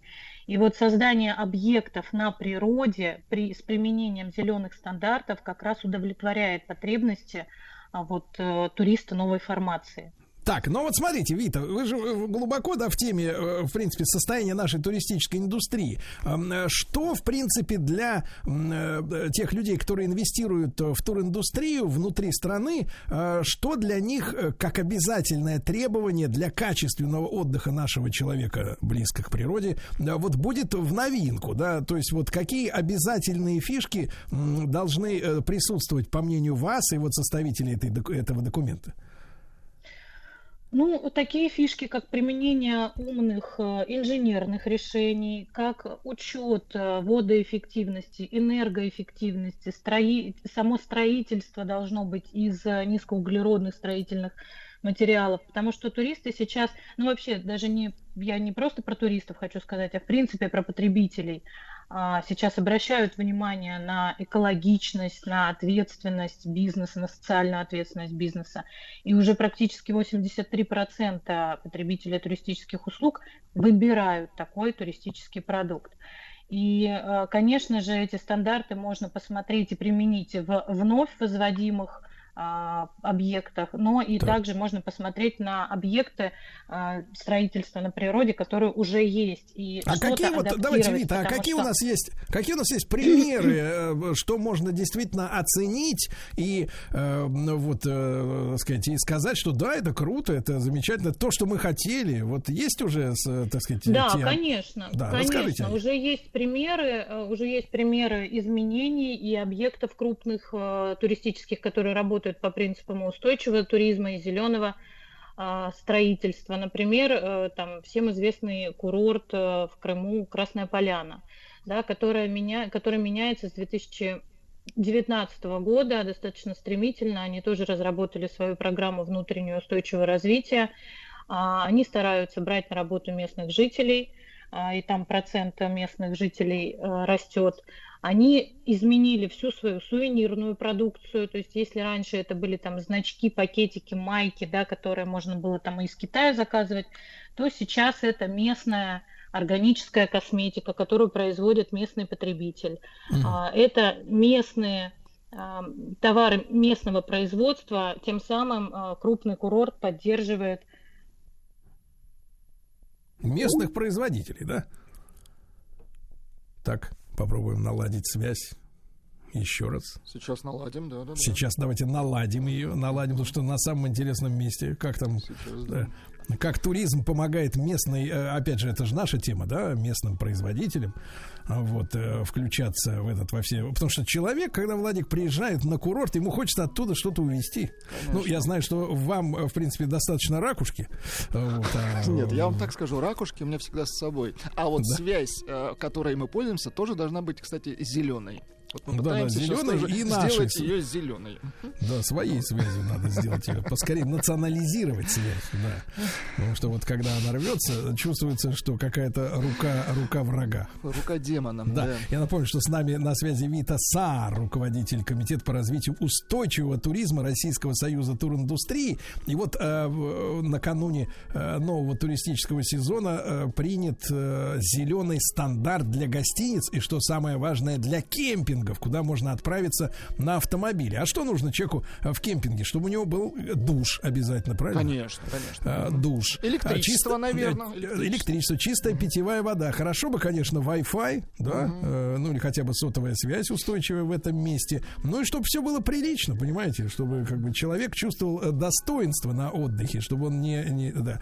Как мы восстановили связь с Витой? Мы в процессе сейчас вот, вот буквально она вот сейчас появится в эфире. Ну-ка, да, давайте. Да, я понимаю. Вита, еще раз доброе утро. Да, да. да вот такие, представляете, про, про, происки, самые настоящие Темы происки. Да. Вита, да. Ск- скажите, пожалуйста, я понял, что э, идет работа по вовлечению местного населения, чтобы у, у людей была работа, это очень важно, да? Да, э, это экономическое у, воздействие курорта. Да, да, да, да, да. Вот, Вита, а что касается, в принципе, динамики, вот если вы говорите, что э, этот, э, это направление внутреннего внутреннего туризма особенно ярко развивается с 2020 года. Мы понимаем, почему, да. Всемирная uh-huh. организация здравоохранения объявила о том, что летать самолетами опасно, можно заразиться. Правда, они вот в этом году сказали, что это было ошибочное решение, но что толку, если, так сказать, никто никуда не полетел.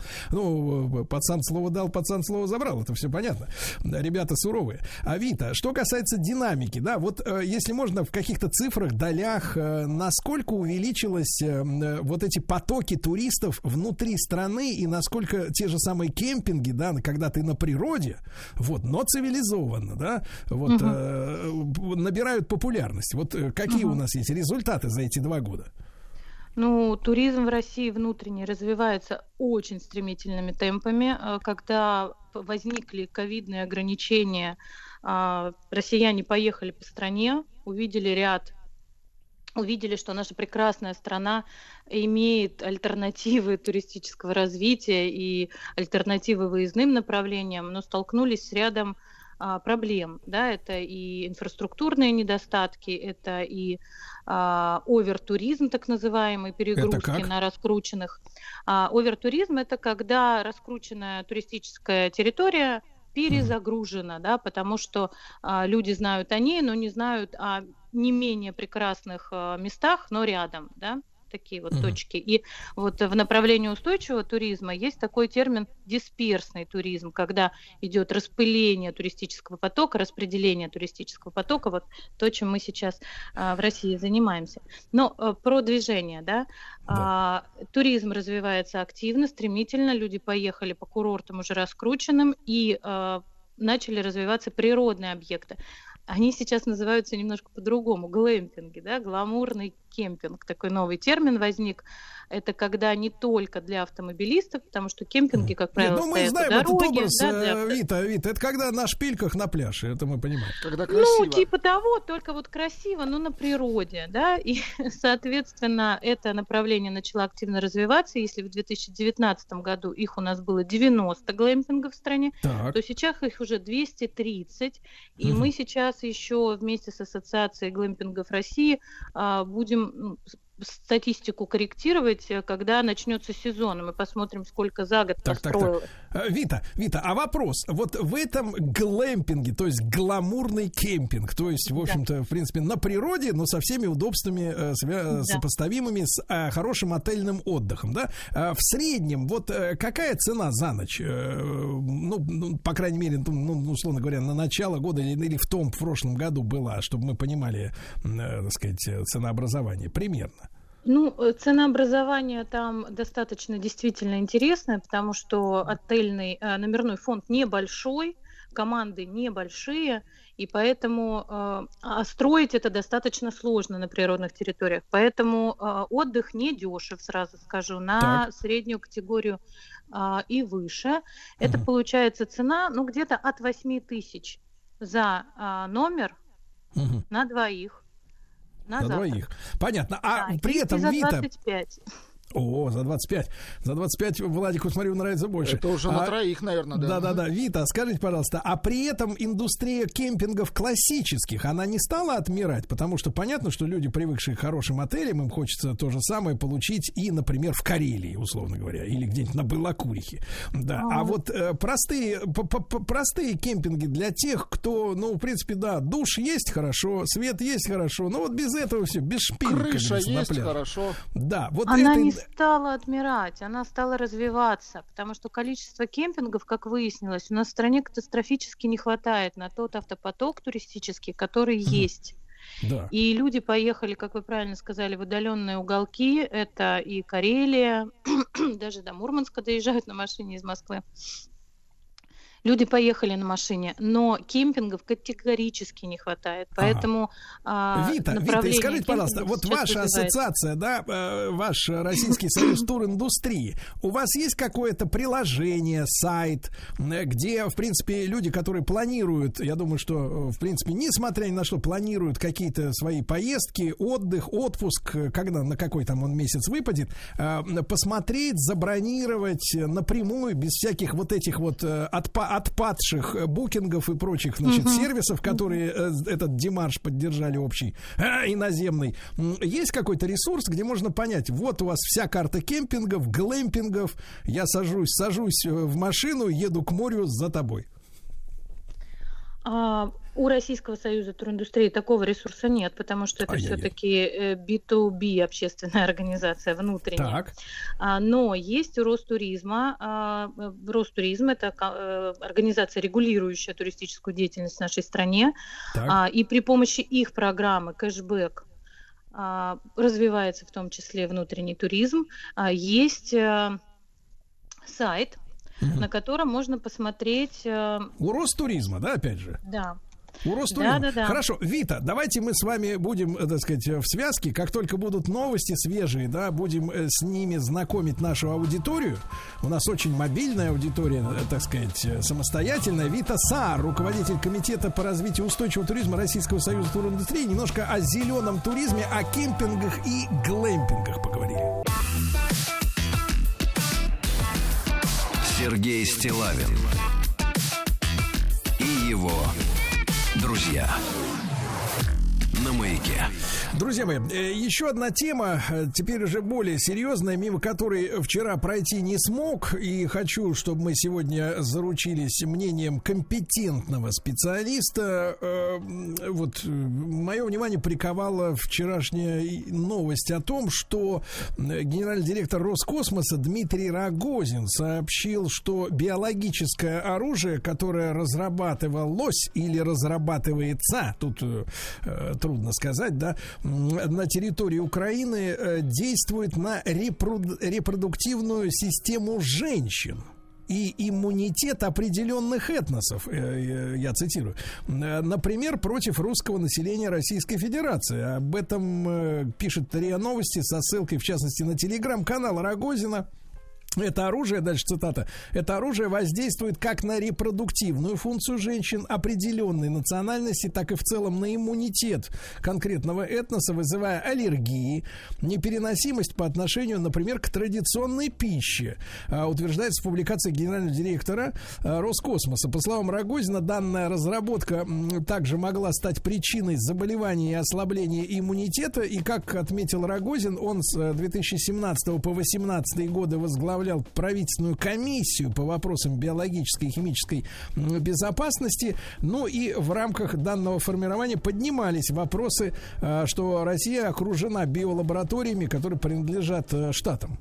Вот, вы знаете, э, прежде чем мы сейчас э, обратимся к специалисту за помощью, да, в этой истории, чтобы она не звучала алармистски, а с научной точки зрения разберем эту ситуацию. Я помню, как э, давным-давно, в середине 2000-х годов, значит, в, в длительном полете на борту самолета мне досталась газета, одна из газет, где на пару разворотов, огромная такая, огромный материал был, публикация огромный разворот о том, что а, в свое время, то есть я так понимаю, что еще в 60-е, может быть, 70-е годы, Израиль пытался создать э, э, нечто такое вот э, наподобие биологического оружия, направленное против палестинцев. Там был такой большой, или вообще ара, арабов, как сказать, враждебно окружающих Израиль.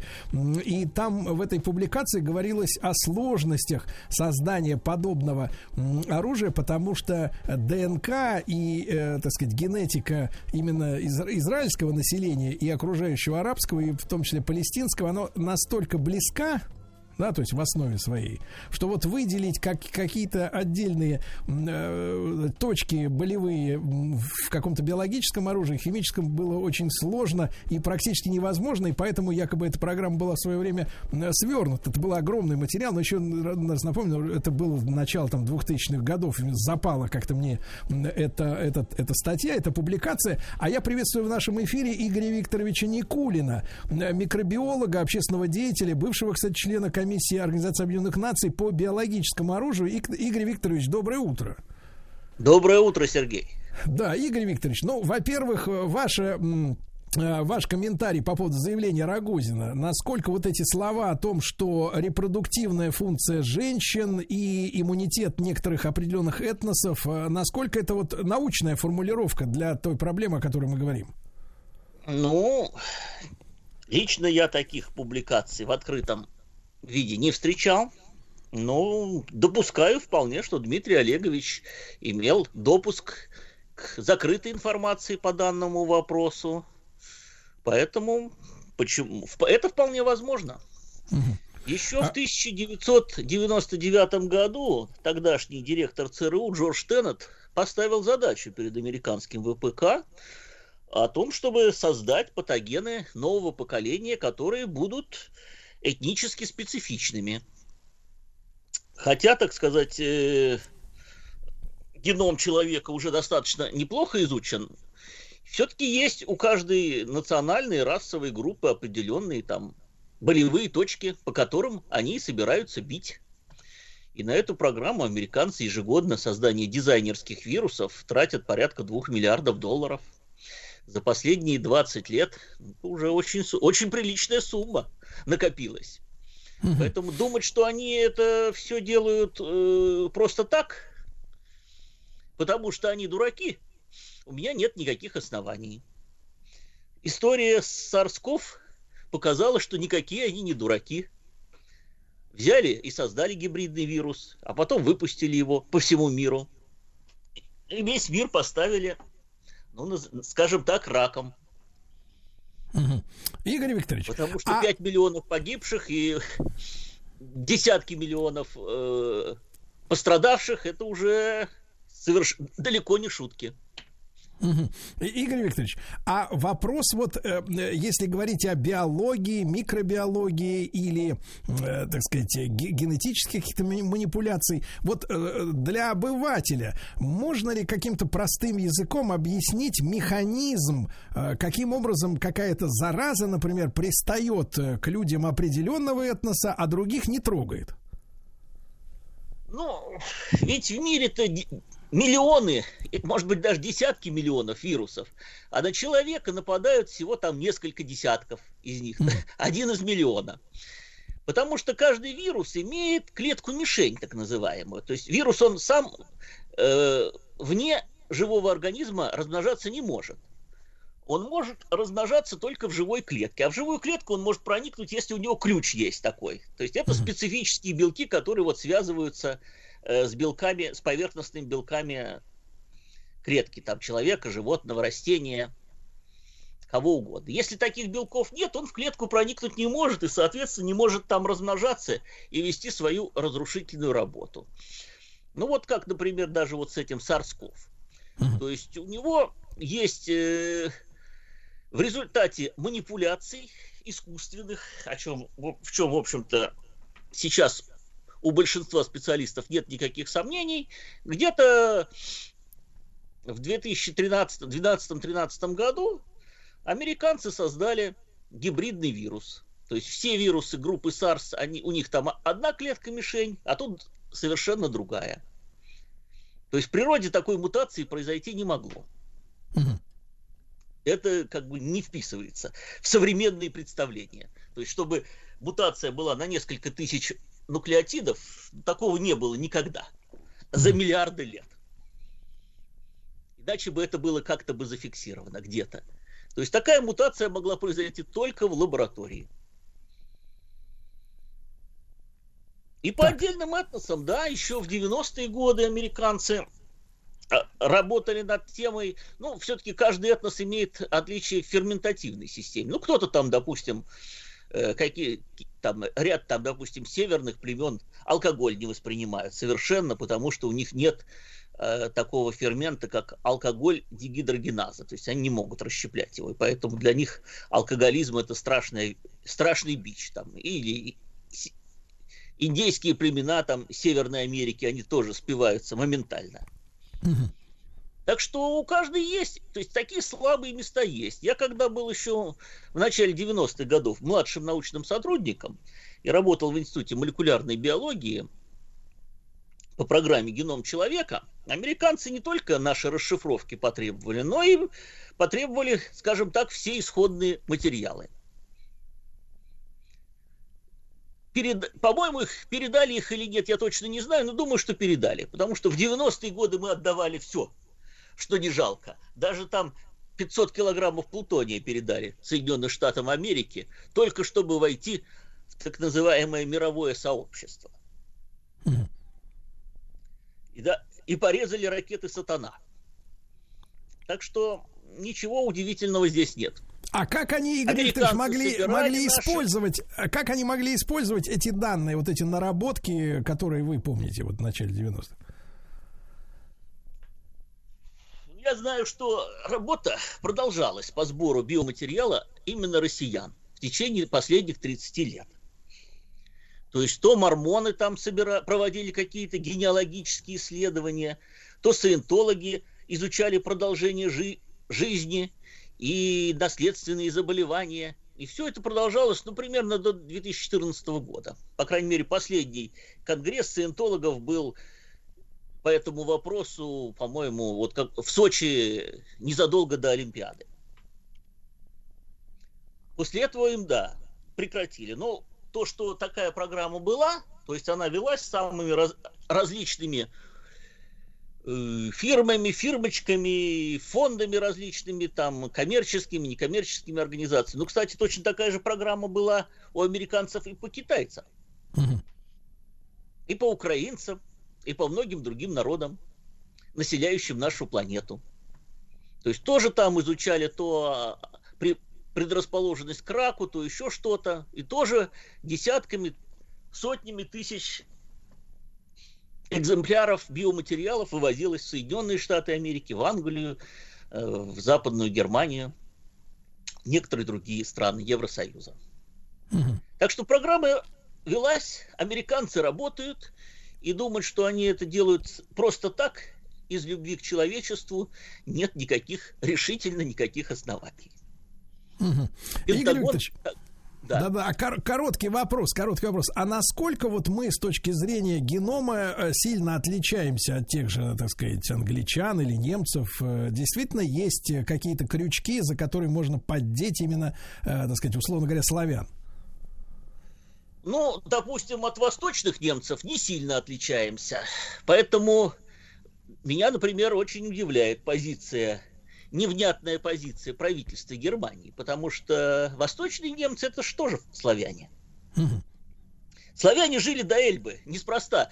Во время Второй мировой войны встреча была на Эльбе. То есть еще так договорились в Ялте, что русские доходят до Эльбы, то есть тех, до тех мест, которых традиционно в течение там, последних тысячелетий жили славянские племена. Да-да-да. Игорь а Викторович, мы, мы, сейчас, мы сейчас на короткую рекламу прервемся, но действительно, если мы почитаем, э, почитаем карту, например, бывшей ГДР, да, Германской Демократической Республики, э, то действительно очень многие географические названия, они, ну, явно славянские, там, ну, не сказать, что совсем уж русские, но прорусские, условно говоря, имеют в себе, в себе корни, окончания. Э, действительно, даже странно это читать на латинский, латинскими буквами. Мы продолжим продолжим разговор о биооружии после короткой рекламы. Друзья мои, по естественным причинам обратил внимание на э, заявление гендиректора Роскосмоса Рогозина, который сказал, э, написал в своем телеграм-канале о существовании разрабатываемого на Украине оружия бактериологического, биологического, как угодно, которое э, влияет на репродуктивную функцию женщин определенной национальности, видимо, славянской, да, вызывая также аллергии, непереносимость по отношению даже к традиционной пище. Ну, вот, например, человеку не хочется пельмени, а хочется отчаянно есть бургер. Да? Что с ним такое Или происходит? рукколу. Ну, вот именно. А, с нами Игорь Викторович Никулин, микробиолог, политик, общественный деятель и бывший член комиссии Организации Объединенных Наций по биологическому оружию. Мы с научной точки зрения анализируем возможность вот таких вот э, э, экспериментов и создания практических таких вот э, каких-то вирусов, да. Игорь Викторович, прервал вас на полусловие, прошу. Да. да, продолжаю. Ну так вот, работы такой эффект имеет, допустим, тот же вирус SARS-CoV-2.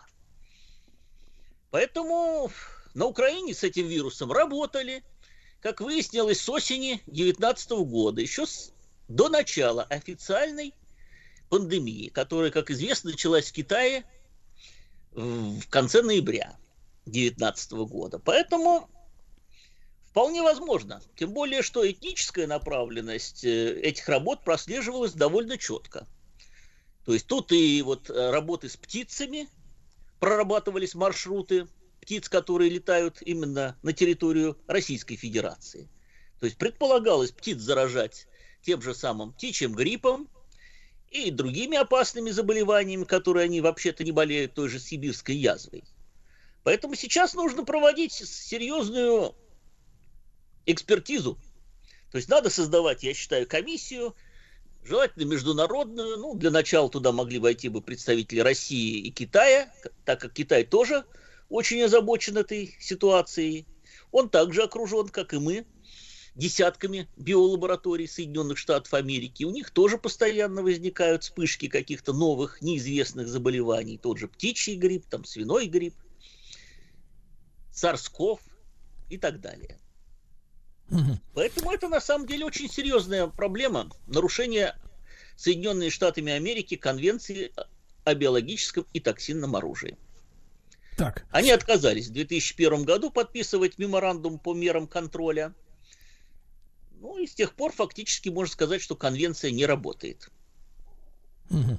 Игорь Викторович, ну а вот вы упоминали там разного рода организации, которые, так сказать, граничат с неким оккультизмом или, так сказать, по крайней мере, сектантством э, в своей, э, в своей речи, да? Вот скажите, пожалуйста, а вот э, экзистенциальная причина вот таких разработок, то есть, я имею в виду глубинная, сердцевинная, она вот ее в, чем надо искать? Ну, кроме каких-то общих слов о человеч, человека ненавистничестве или так далее, то есть, почему вот, почему в принципе, этим разработкам в этом направлении был дан зеленый свет? То есть в чем сердцевина проблемы?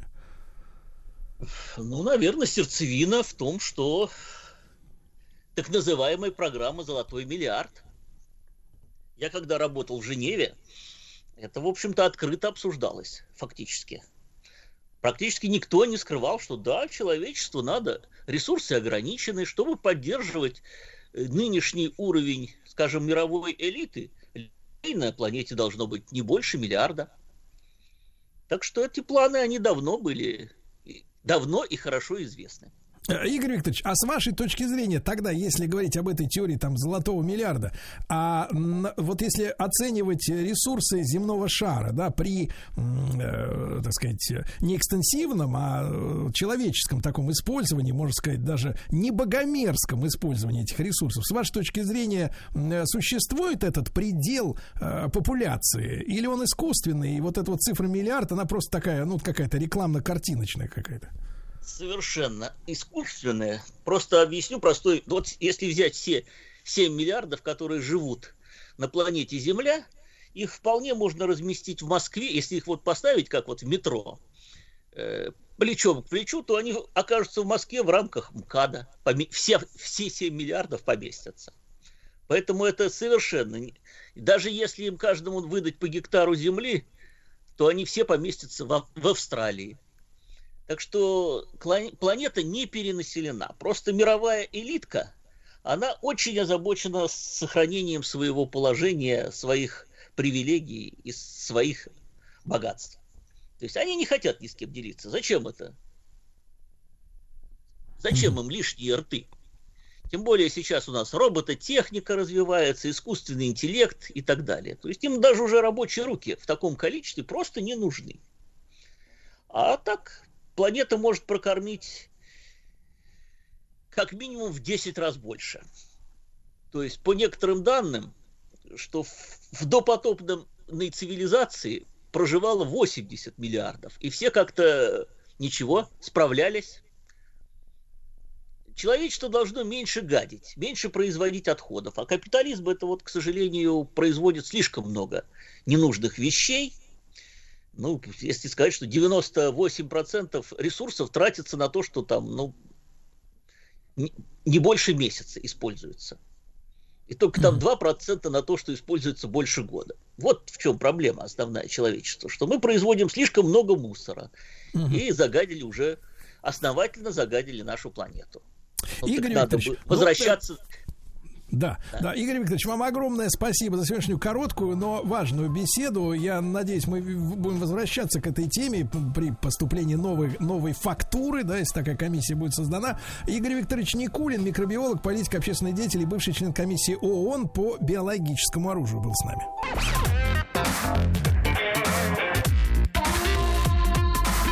Сергей Стилавин и его друзья.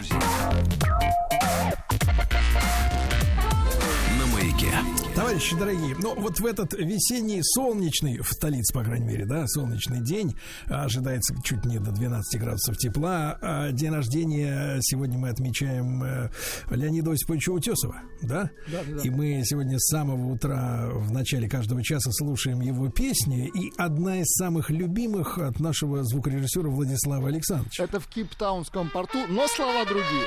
Более слова правильные. Точно, точно.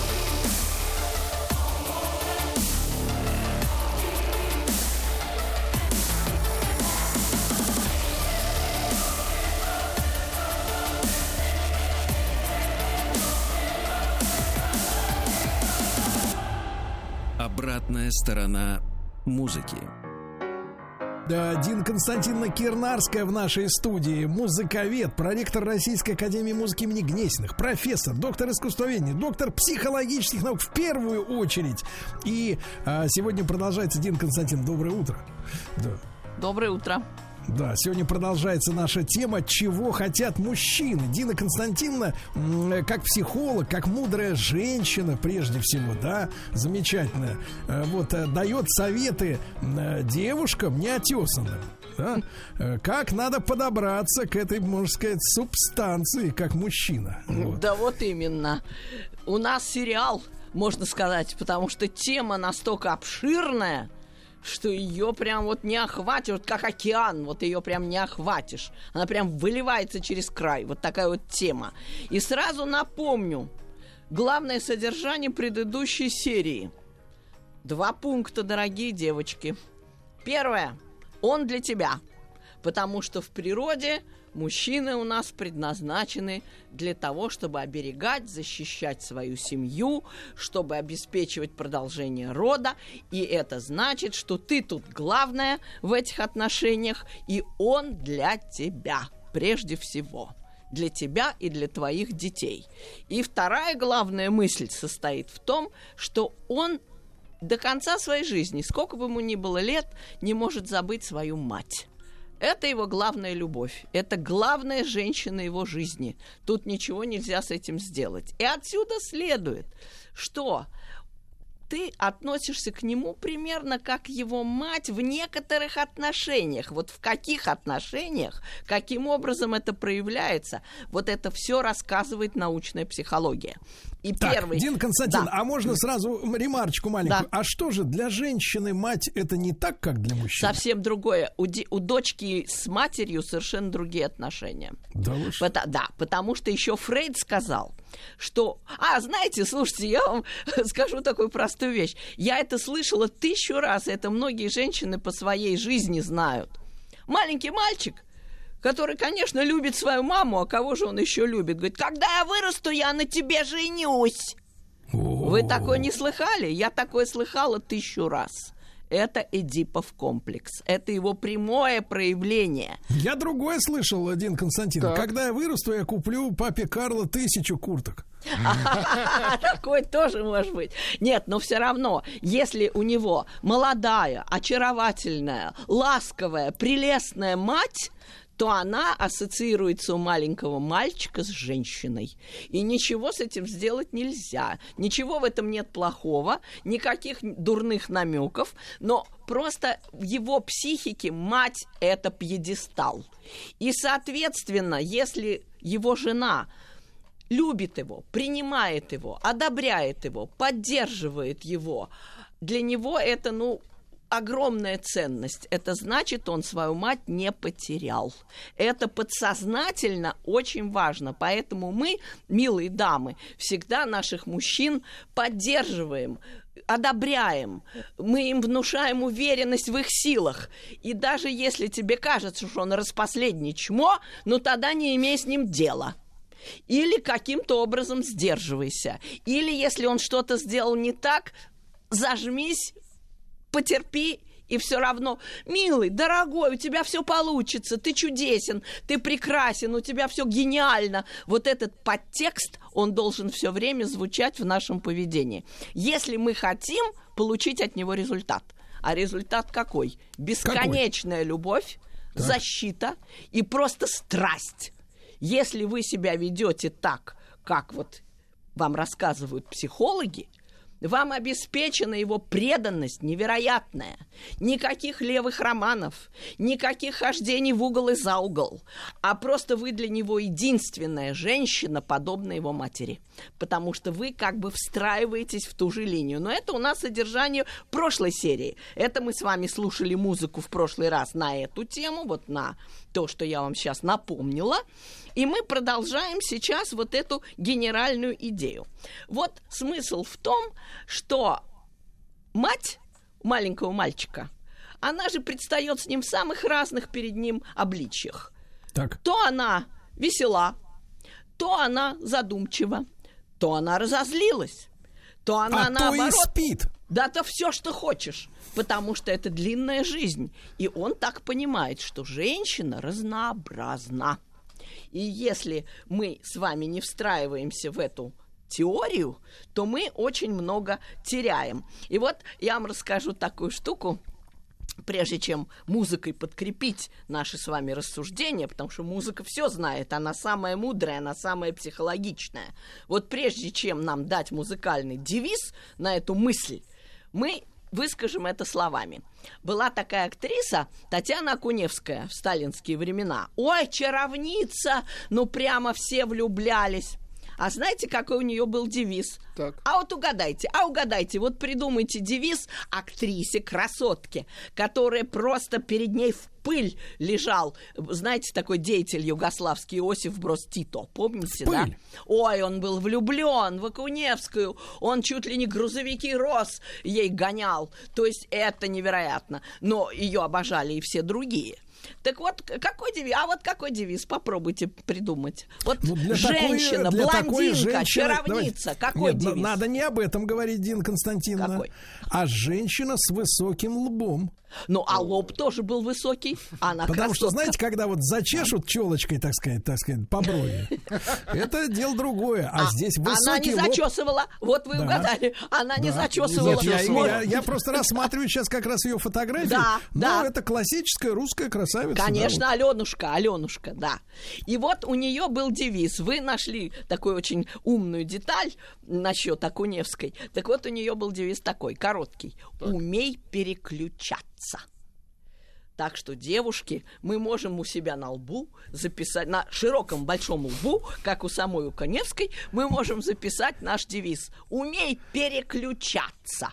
Вот это страшно нравится мужчинам, когда сегодня ты такая, а завтра ты эдакая. Сегодня ты в вечернем платье, завтра ты в мини-юбке, послезавтра ты в джинсах, но это, так сказать, условно, условно. То есть вот будь разнообразны. И вот тут еще один пример еще одной такой чаровницы. Жила-была. Может быть, вам это имя что-то скажет. Вы же такие рудиты. С вами так. не поспоришь. Жила-была Мура Будберг. Мура? Мура Будберг. Возлюбленная, перечисляю. Ну, там своего первого мужа, своего там какого-то мужа. Вообще-то она Закревская. Тоже так. русская красавица, дворянка. Но и какой-то Будберг там очередной муж, и некий Бенкендорф тоже какой-то очередной муж, род Бенкендорф, он большой. Один из них был ее мужем в какой-то момент. Главная возлюбленная Максима Горького, главная возлюбленная Герберта Уэллса, которая просто, вот как Лиля Брик, умела очаровывать всех. Какой был ее секрет? Ее девиз, ее девиз, друзья. Будь готов, всегда готова. В принципе, да. О, Вадим, гениально. Пионерский девиз. Пионерский, Пионерский девиз. Она по льду Финского залива прошагала в Эстонию, чтобы увидеть своих детей. Авантюристка. И когда Герберт Уэллс предложил ей руку и сердце, он обожал ее, был в нее влюблен, она говорит, да ладно, пошел ты к черту. То есть она была такая капризница, знаете, и всегда поддавалась своему настроению. Вот она была совершенно разная, ее нельзя было уловить. Вы знаете, как говорят, вот вы наверняка слышали это выражение, но сейчас, наверное, не вспомните. В женщине всегда должна быть загадка. Знаете такое? Загадка. Конечно. Откуда она берется? От этого разнообразия. То есть вы как бы не можете уловить, и это очень интересно про Кармен сказала певица-исполнительница Кармен, тоже красавица меццо-сопрано Элина Гаранча. Она сказала, она как теннисный мячик, прыгает, прыгает, а вы ее поймать не можете. Вот так. И вот эта Мура Будберг, такая вот капризница, она всей своей жизнью преследовала девиз, оставленный нам великим римским поэтом Горацием «Карпе дием» – «Живи настоящим, лови момент». То есть она никогда не загадывала. Вот знаете, есть у нас такая, у, у нас девочек, противная такая есть привычка, которую... мужчины- Сахар скупать. нет, э, вот, правильно, сахар на правильно, гениально. Еще раз, сахар скупать. А почему? Потому что вы боитесь будущего. Потому что вы не знаете, что будет, а не думаете. Вы знаете, как написано э, в Евангелии? Э, вот э, посмотри на лилии. Господь же одевает их, а они же не заботятся. Вот не надо заботиться, будет день, будет пища.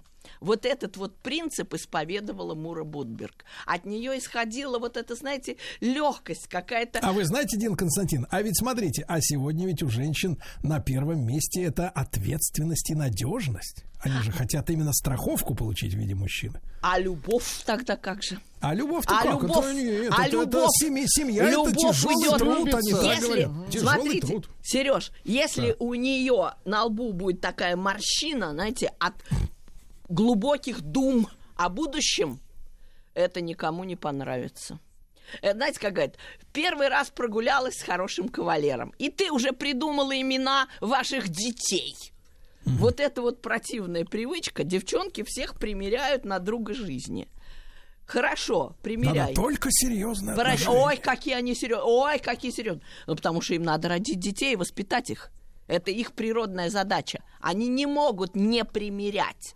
Ну, примеряйте, но в меру. Ну, вот как Мура Будберг. Умей переключаться. Карпе дием. Лови момент. Живи настоящим. И вот тут мы с вами послушаем символ музыкальный этого. И если вы хотите немножко ухватить от Муры и от Акуневской, слушаем Отхватить. Сигедилья. Это девушкам обращение Сигедилья, да. Да. по поводу отхватить.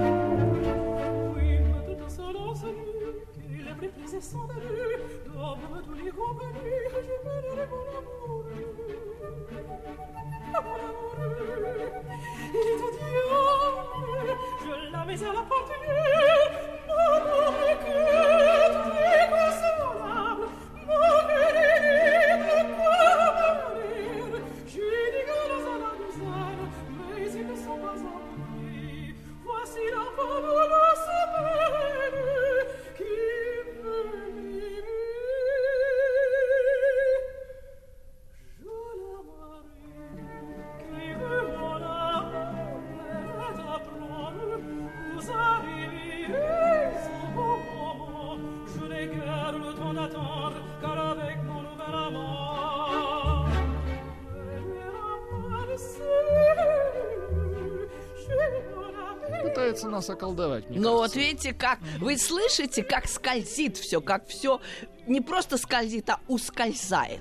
Как это все переменчиво. Как, Как будто смазано, да? Вибрация, понимаете, вот эта вот вибрация мысли, вибрация мотива, мелодии, она прямо ложится и прямо на душу ложится, в, в сердце проникает. И вот когда вы слушаете Сегедилью, вы становитесь такие, как Мурбудберг, как Акуневская, умеете переключаться, и вы умеете быть разнообразны, и умеете быть вот такой вот очаровательной. Вот этот принцип мы с вами усвоили. А вот теперь, дорогие мужчины, скажите мне слово, я вам подсказываю, на букву «П». Что вы Так. не любите, когда жена вас... Что вас, она его что? Пи, пи, пи, пи, пилит. Как является дровосеком. Пилит, да, пилит, пилешка. Вот от чего вы думаете это происходит? Вот она пилит. Ах ты дурак, да что ж ты так мало получаешь? А почему у тебя так мало денег? Ну какой ты козел. Вон у Машки-то муж, смотри, на трех работах он и грузовик, он, понимаешь, и Нет, вагоны не так. разгрузит. А Он-то ты- ей Гуччу подарил. да, почему она это делает? Какое психологическое вот нутро, какая суть за этим стоит? Она думает, что она этим стимулирует его, да? Да, А Она на раз, самом деле правильно. Оскорбляет. А на самом деле оскорбляет. Ох, какой же умный, а? Но ведь это же вообще правильно, конечно. Но э, тут еще какая тонкость, которую вы без научной психологии никогда не поймете. Так. Тут дело в том, помните, я вчера вам говорила в прошлый раз, что у мужчин, поскольку они защитники, добытчики, воины, они те, на кого мы полагаемся, у них огромное раздутое эго, безумное самолюбие. Мы, девчонки, даже не можем себе представить размеры этого эго. У нас оно совсем не, такое, и в 10 в тысяч раз меньше и ниже. Что это означает реально? Вот вы начинаете ныть. А ты такой, когда ты уже вынесешь мусор, я тебе уже десятый раз повторяю. Что же ты такой дурак, господи? Он это принимает на свой счет. Вы очень умно сказали, его это оскорбляет. И поскольку вот эта кожа у него тоньше, чем у девочек, раз в 10, у него очень тонкая кожа психологически у мужчины. У нас толстая, его, как слонихи мы все. Да, уже говори, да пошел ты все. То есть у нас очень все просто. А они такие чувствительные, у них такая тоненькая кожа, что он думает, что она его осуждает. И он это принимает на себя, потому что на самом деле, как мужчина, защитник, добытчик, он страшно ответственен. Значит, я не справляюсь? Значит, я плохой? Значит, у меня что-то не так? И вот эта мысль его убивает. И, будучи убитым этой мыслью, он готов убить ее за то, что она так себя ведет, потому что она ему наступает на любимую мозоль. У него что-то не то. Он плохой, он не справляется, он вот так вот. А на самом деле, какой ее психологический мотив, вы не угадали. Вы угадали только его реакцию. Вы правильно угадали, что его это оскорбляет совершенно правильно. Почему она это делает? Вы не ответили. Еще раз, попытка вторая. Плохое настроение. У не... Так, может быть. Но это всегда, а, это легкая такая А, история. давайте цитата из фильма. Баба дура языком как метлой машет. Неправда. Нет, вы никогда Так, а не угадаете. А вот вы не угадаете. Научная психология говорит о другом. Она под тяжестью жизни ищет сочувствия. Ей нужно выговориться, выплеснуть. Она вовсе не хочет вас оскорбить. Она хочет исповедаться. В это время ей нужен не мужчина, а священник или хорошая подруга. Или врач. Вот в это, или, ну, психотерапевт. Да, Между да, прочим, да, ходит. Вот я Что вам цитирую. Я вам сейчас тогда? процитирую, ребята, э, психологический закон. Э, пожалуйста.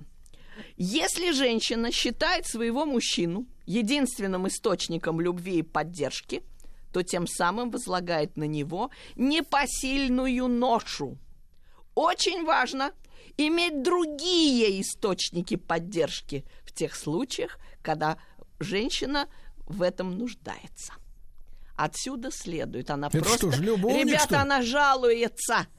Она вам жалуется. На самом деле ее слова надо читать иначе. А Так, так, погодите, погодите, погодите. Это то же самое, что царю на царя жаловаться. Но нет, Та же нет, идиотская она ситуация. жалуется на свою душевную боль. Она его вовсе не обвиняет. Она говорит, ой, ну ты видишь, на самом деле надо как читать ее слова. Вот она говорит, ах ты чмо, ах ты старый дурак, да ты то сё».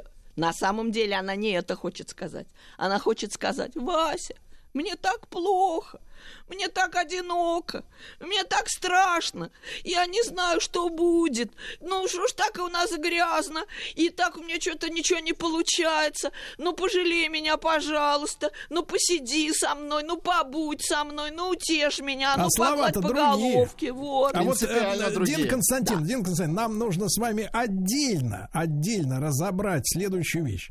Мы с вами знаем, что такое толковый словарь русского языка. Да? Так, да. Почему женщина выражает свои чувства не теми словами, которые официально Далем, Ожеговым и другими уважаемыми товарищами, э, значит, сформулированы в нашем, э, так сказать, русском языке? Зачем Зачем она, мысль? Да. Зачем она кодирует, как будто она Да, как будто она не хочет, чтобы ее Да, расшифровали. она- Я, давайте, Дин Константин, сразу после, сразу после новостей спорта. Итак, друзья мои, Дин Константина Кирнарская. Прежде всего, сегодня это доктор психологических наук, которая искусно замешивает эти знания э, со стезей музыковедческой, со своим статусом проректора Российской Академии музыки имени Гнесиных, э, являясь профессором. Да, Дин Константин, так вот вопрос-то ребром. Смотрите, а вы нам описываете ситуацию, где женщина, значит, якобы стимулирует мужчину на подвига, э, на подвиги при помощи оскорбительных для него сентенций, да, не ценя эти слова, не отвечая себе на вопрос, насколько эти слова ранят или нет мужчину. Вот цель у нее другая. Но почему женщины э, в массе своей, это, э, так сказать, я как взрослый человек могу это подтвердить, используют э, у привычных нам слов выдуманные ими смыслы? Вот я не понимаю этого категорически. А вот давайте разберемся. Очень часто говорят, что ж наши люди кредитов-то набрали? Не хватает финансовой грамотности. Они, понимаете, не забывают о том, что берешь чужие на время, отдаешь свои навсегда. То есть как-то вот не могут рассчитать, набрали, на Сейшелы съездили, потом что-то все разлезлось, работа, может быть, э, там с зарплатой проблемы, еще что-то такое, вот э, и попал в какую-то долговую яму и так далее. А почему? Говорит, да что вы, это же финансовая неграмотность. То же самое здесь, психологическая неграмотность. Девушки не знают, что на самом деле им нужно пожаловаться, и все, но не ему, а психотерапевту или подруге. И умные женщины обзаводятся подругами.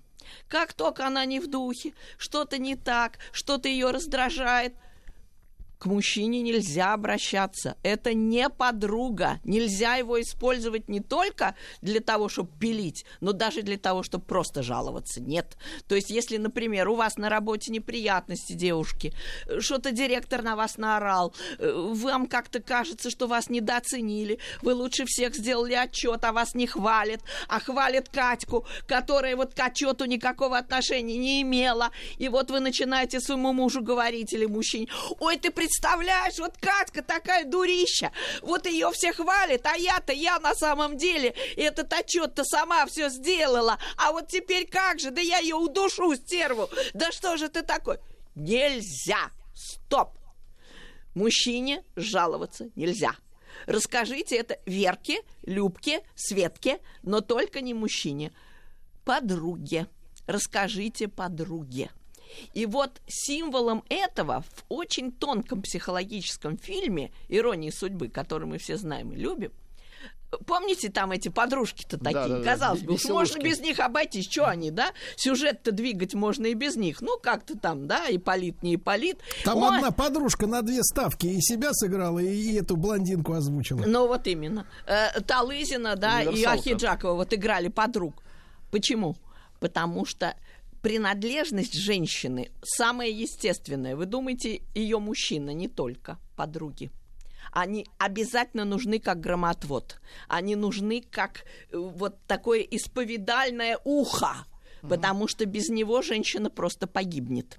И если у нее рушатся отношения в семье с возлюбленным, она должна себе отчет отдать в том, где моя подруга, где мои лучшие подруги, потому что ключ именно в этом. И вот символом этой подружества вот этого служит вот эта песня, послушайте ее, она такая милая, такая приятная и какая-то чудная дружба в этом.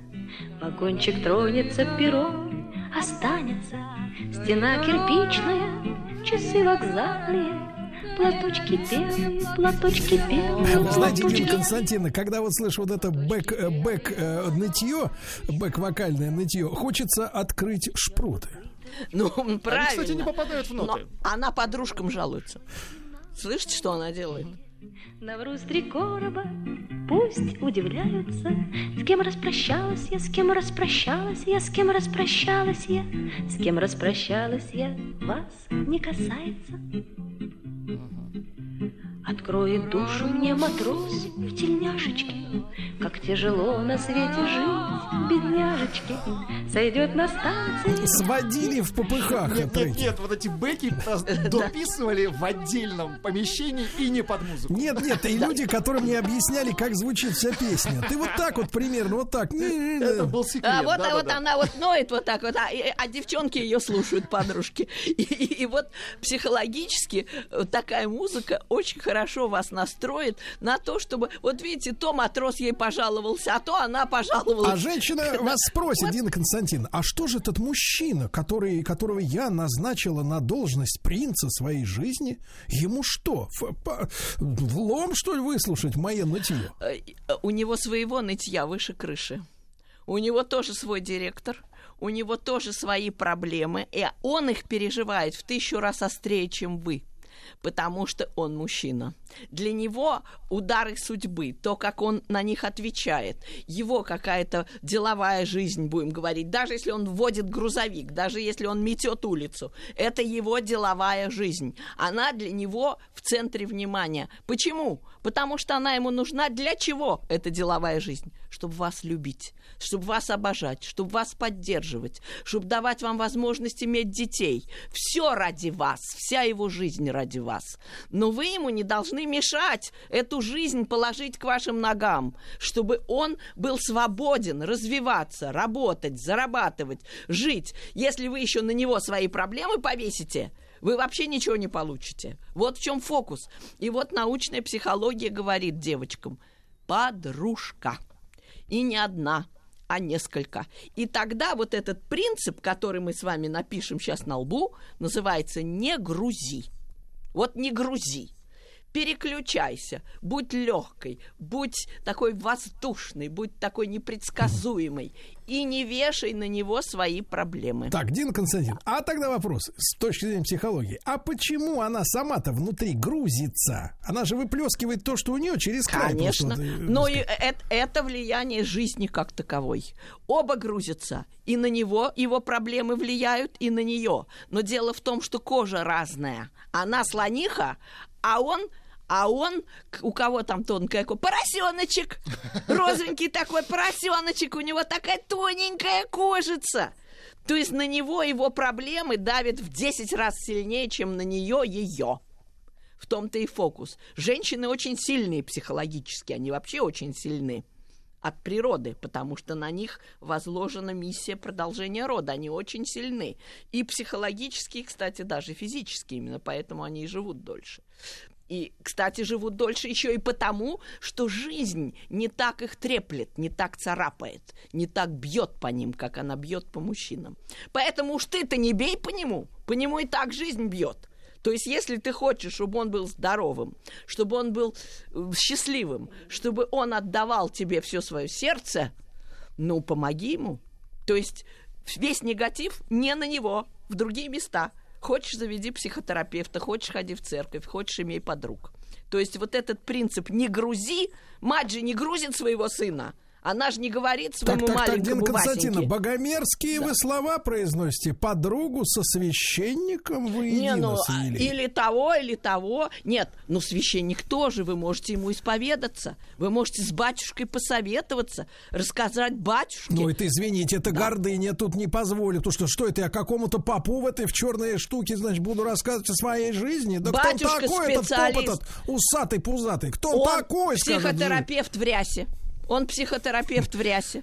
Батюшка, тем более, если он действительно верующий, в нем столько доброты, столько милосердия, сколько вы ни в каком мужчине все равно не найдете. Поэтому, если вы пожалуетесь батюшке и расскажете ему о своих проблемах, он будет только рад вам помочь. Потому что в этом его миссия тоже, в том числе. Он же Божий человек. В нем масса добра и любви в этом батюшке ко всем людям, и в том числе и к вам. Так что, ну, подруга это прекрасный тоже, батюшка-заменитель, священника-заменитель, подруга это чудесно. Так что вот такая вот история. И вот, наконец, мы поступаем к последнему принципу. Вот в этой в этой, так сказать, э, системе. Мы сейчас говорим о качествах матери, как воспоминание о матери повлияло на сына и почему ему нужны какие-то вот намеки на это. Э, вот обратите внимание, как в природе. Скажите, пожалуйста, дорогой Сергей, почему у павлина такой здоровенный шикарный хвост, а у павлиники фига с маслом? А потому что у них у животных э, перверты одни. У нас все наоборот. У нас женщины сияют, а мужчина идет в одном и том же костюме на работу и в гроб. А вот неправда. В XVIII веке все было по-другому. У мужчины был парик, красавчик такой, знаете, белый такой парик, букли такие, букли. Были э, белые чулки, представляете, ноги обтягивали не женщины, а мужчины ноги показывали. Ужас. Чулки в белых чулках, э, такие лаковые туфли с пряжечкой и камзол, расшитый золотом, с потрясающими пуговицами. Знаете, что даже камзол Моцарта в музее находится? Он должен был одеваться по высшему классу, потому что он позиционировал себя тоже как ну, как ровню аристократии. И камзол, он такой был модник, невозможный модник, Моцарт. У Так. него был камзол, там весь расшитый золотом, с пуговицами, с позументами. Просто невероятно прямо. Вот так что не всегда, не всегда было так, как сейчас. Далеко не всегда. Но вот вы правильно ответили на вопрос про павлина. Скажите, пожалуйста, а почему у льва такая грива, а у львицы фиг с маслом? Вы знаете, тут про- прикол в том, что в каникулах Бонифация у бабушки такая же грива, как у льва. были. Это мультипликаторы. Там Это мультипликаторы далеки от зоологии работали. А знаете, какой принцип природы заложен в этих павлинских, львиных и, кстати, а, да, а у оленя рога, а, последний вопрос, а у Так. оленя рога, Это а у оленихи у нет. павлина, да. Ну-ка, ну-ка, почему? У оленихи нет рогов. Нет, не на такие, ну не такие, ну не А. так все. Не так. Во-первых, чтобы Не так драться. эффектно. Чтоб драться, драться Да. им нужны рога. С кем? С С таким другим же. таким же рогатым. О, правильно. А победителя кто выбирает? Известно Самочка. кто. Митрофанова. А, вот. О чем и речь. Вы сказали главный принцип, к которому Так. пришла научная Смотрите, какая, Дин психология. Константин, тут какая маленькая нюансина-то получается. Ну? Что самочка-то выбирает э, промеж двух рогоносцев. Вот в чем проблема. Друзья мои, так, Дин Константина Кирнарская, доктор психологических наук, в первую очередь, и сегодня она напутствует женщин, вообще-то, как им стать счастливыми, правильно? Ну, конечно, конечно, вы очень правильно цель нашу определили. Так вот, принцип, первый принцип был увлекайся, второй принцип был не грузи, а третий принцип ты выбираешь. Вот точно так же, как павлиниха, точно так же, как львица. Ты выбираешь. И, соответственно, ты чувствуешь себя вот человеком, который смотрит на окружающих мужчин и находит себе жертву. Не он тебя находит, а ты его. То есть научная психология утверждает, что то, что он выбирает, это иллюзия. Истина состоит в том, что выбираешь ты. И вот не зря Кармен поет свою знаменитую хабанеру именно так, что не любишь ты, тебя люблю, и берегись любви моей. То есть Бизе умница, и его либретисты Мильяк и Галеви тоже умные. Вот они это нам и напоминают. Ты выбираешь.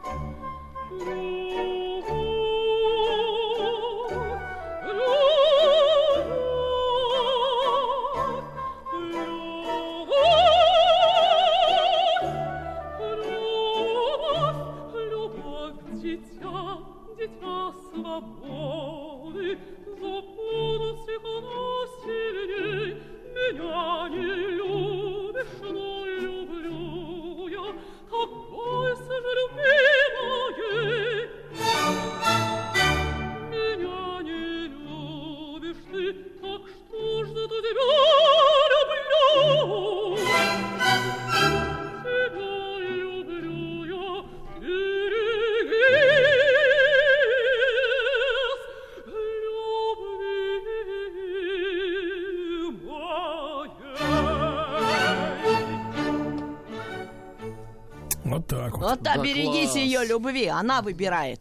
Так вот, для того, чтобы так себя вести, нужно усвоить некоторые простые правила. Например, например, вот я вам прочитаю цитату ученых-психологов. Знаете о чем? Что женщина сама устанавливает границы. Я даже помню, какие-то писатели, литераторы говорили, это от вас зависит, кем он для вас будет. Рыцарем ли, хулиганом ли, э, вьючной лошадью. Кем он для вас будет, это все зависит от вас. Вот это как бы женщина каждая может понять. И, ну, например, простая история. Вы устанавливаете границы. Тысячу раз бывает, ой, он опоздал на свидание. Вы не хотите себе портить настроение, и вы его дождались. Ну, да, если вам на него наплевать, ну и ладно. Скажу вам честно, этот принцип не открыла красотка Наташка, с которой я училась вместе в Гнесинском училище. У нас была девчонка, ну просто вообще огонь. Очень интересная, ну абсолютно невероятного очарования девчонка. И вот она говорила, это ее слова, цитирую вам. Если вы им дорожите, не ждите ни за что, уходите. Вы устанавливаете границы, и он должен это понять, что вы хозяйка положения. А если вы будете мямли и будете, а, а, ну ладно, ну пусть, ну подожду, ну пять минут, ну 10 минут, фиг с маслом, ничего не получите. Он вас перестанет уважать, но это какие-то банальности, я говорю. Но, к сожалению, они правильные. И вот я вам прочитаю цитату из научно-психологического труда. Устанавливать границы и получать от мужчины больше – пугающие задачи для женщины.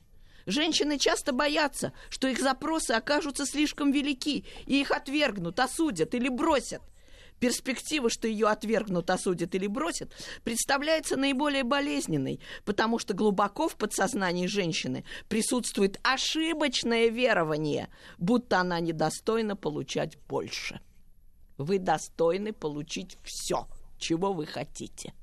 То есть вот эта власть... Это реклама туши для да, лица. да, абсолютно. Так это в жизни точно так же. Почему же и именно такая реклама? Более того, вот самый последний секрет. Напомню вам любимое кино Четыре свадьбы, одни похороны. Помните, как, ну, там у них случился интим, там, так сказать, они как так влюбились, и она вылезает, прошу прощения, с утра из кровати, сами понимаете, да, он еще спит такой весь расслабленный, она говорит, ну когда же мы с тобой объявим о свадьбе?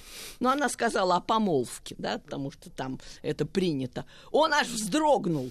Что? А она потом, ну, это, она уезжает в Америку. В общем, слава богу, он выдохнул. Она пошутила. Вот вам прекрасный пример.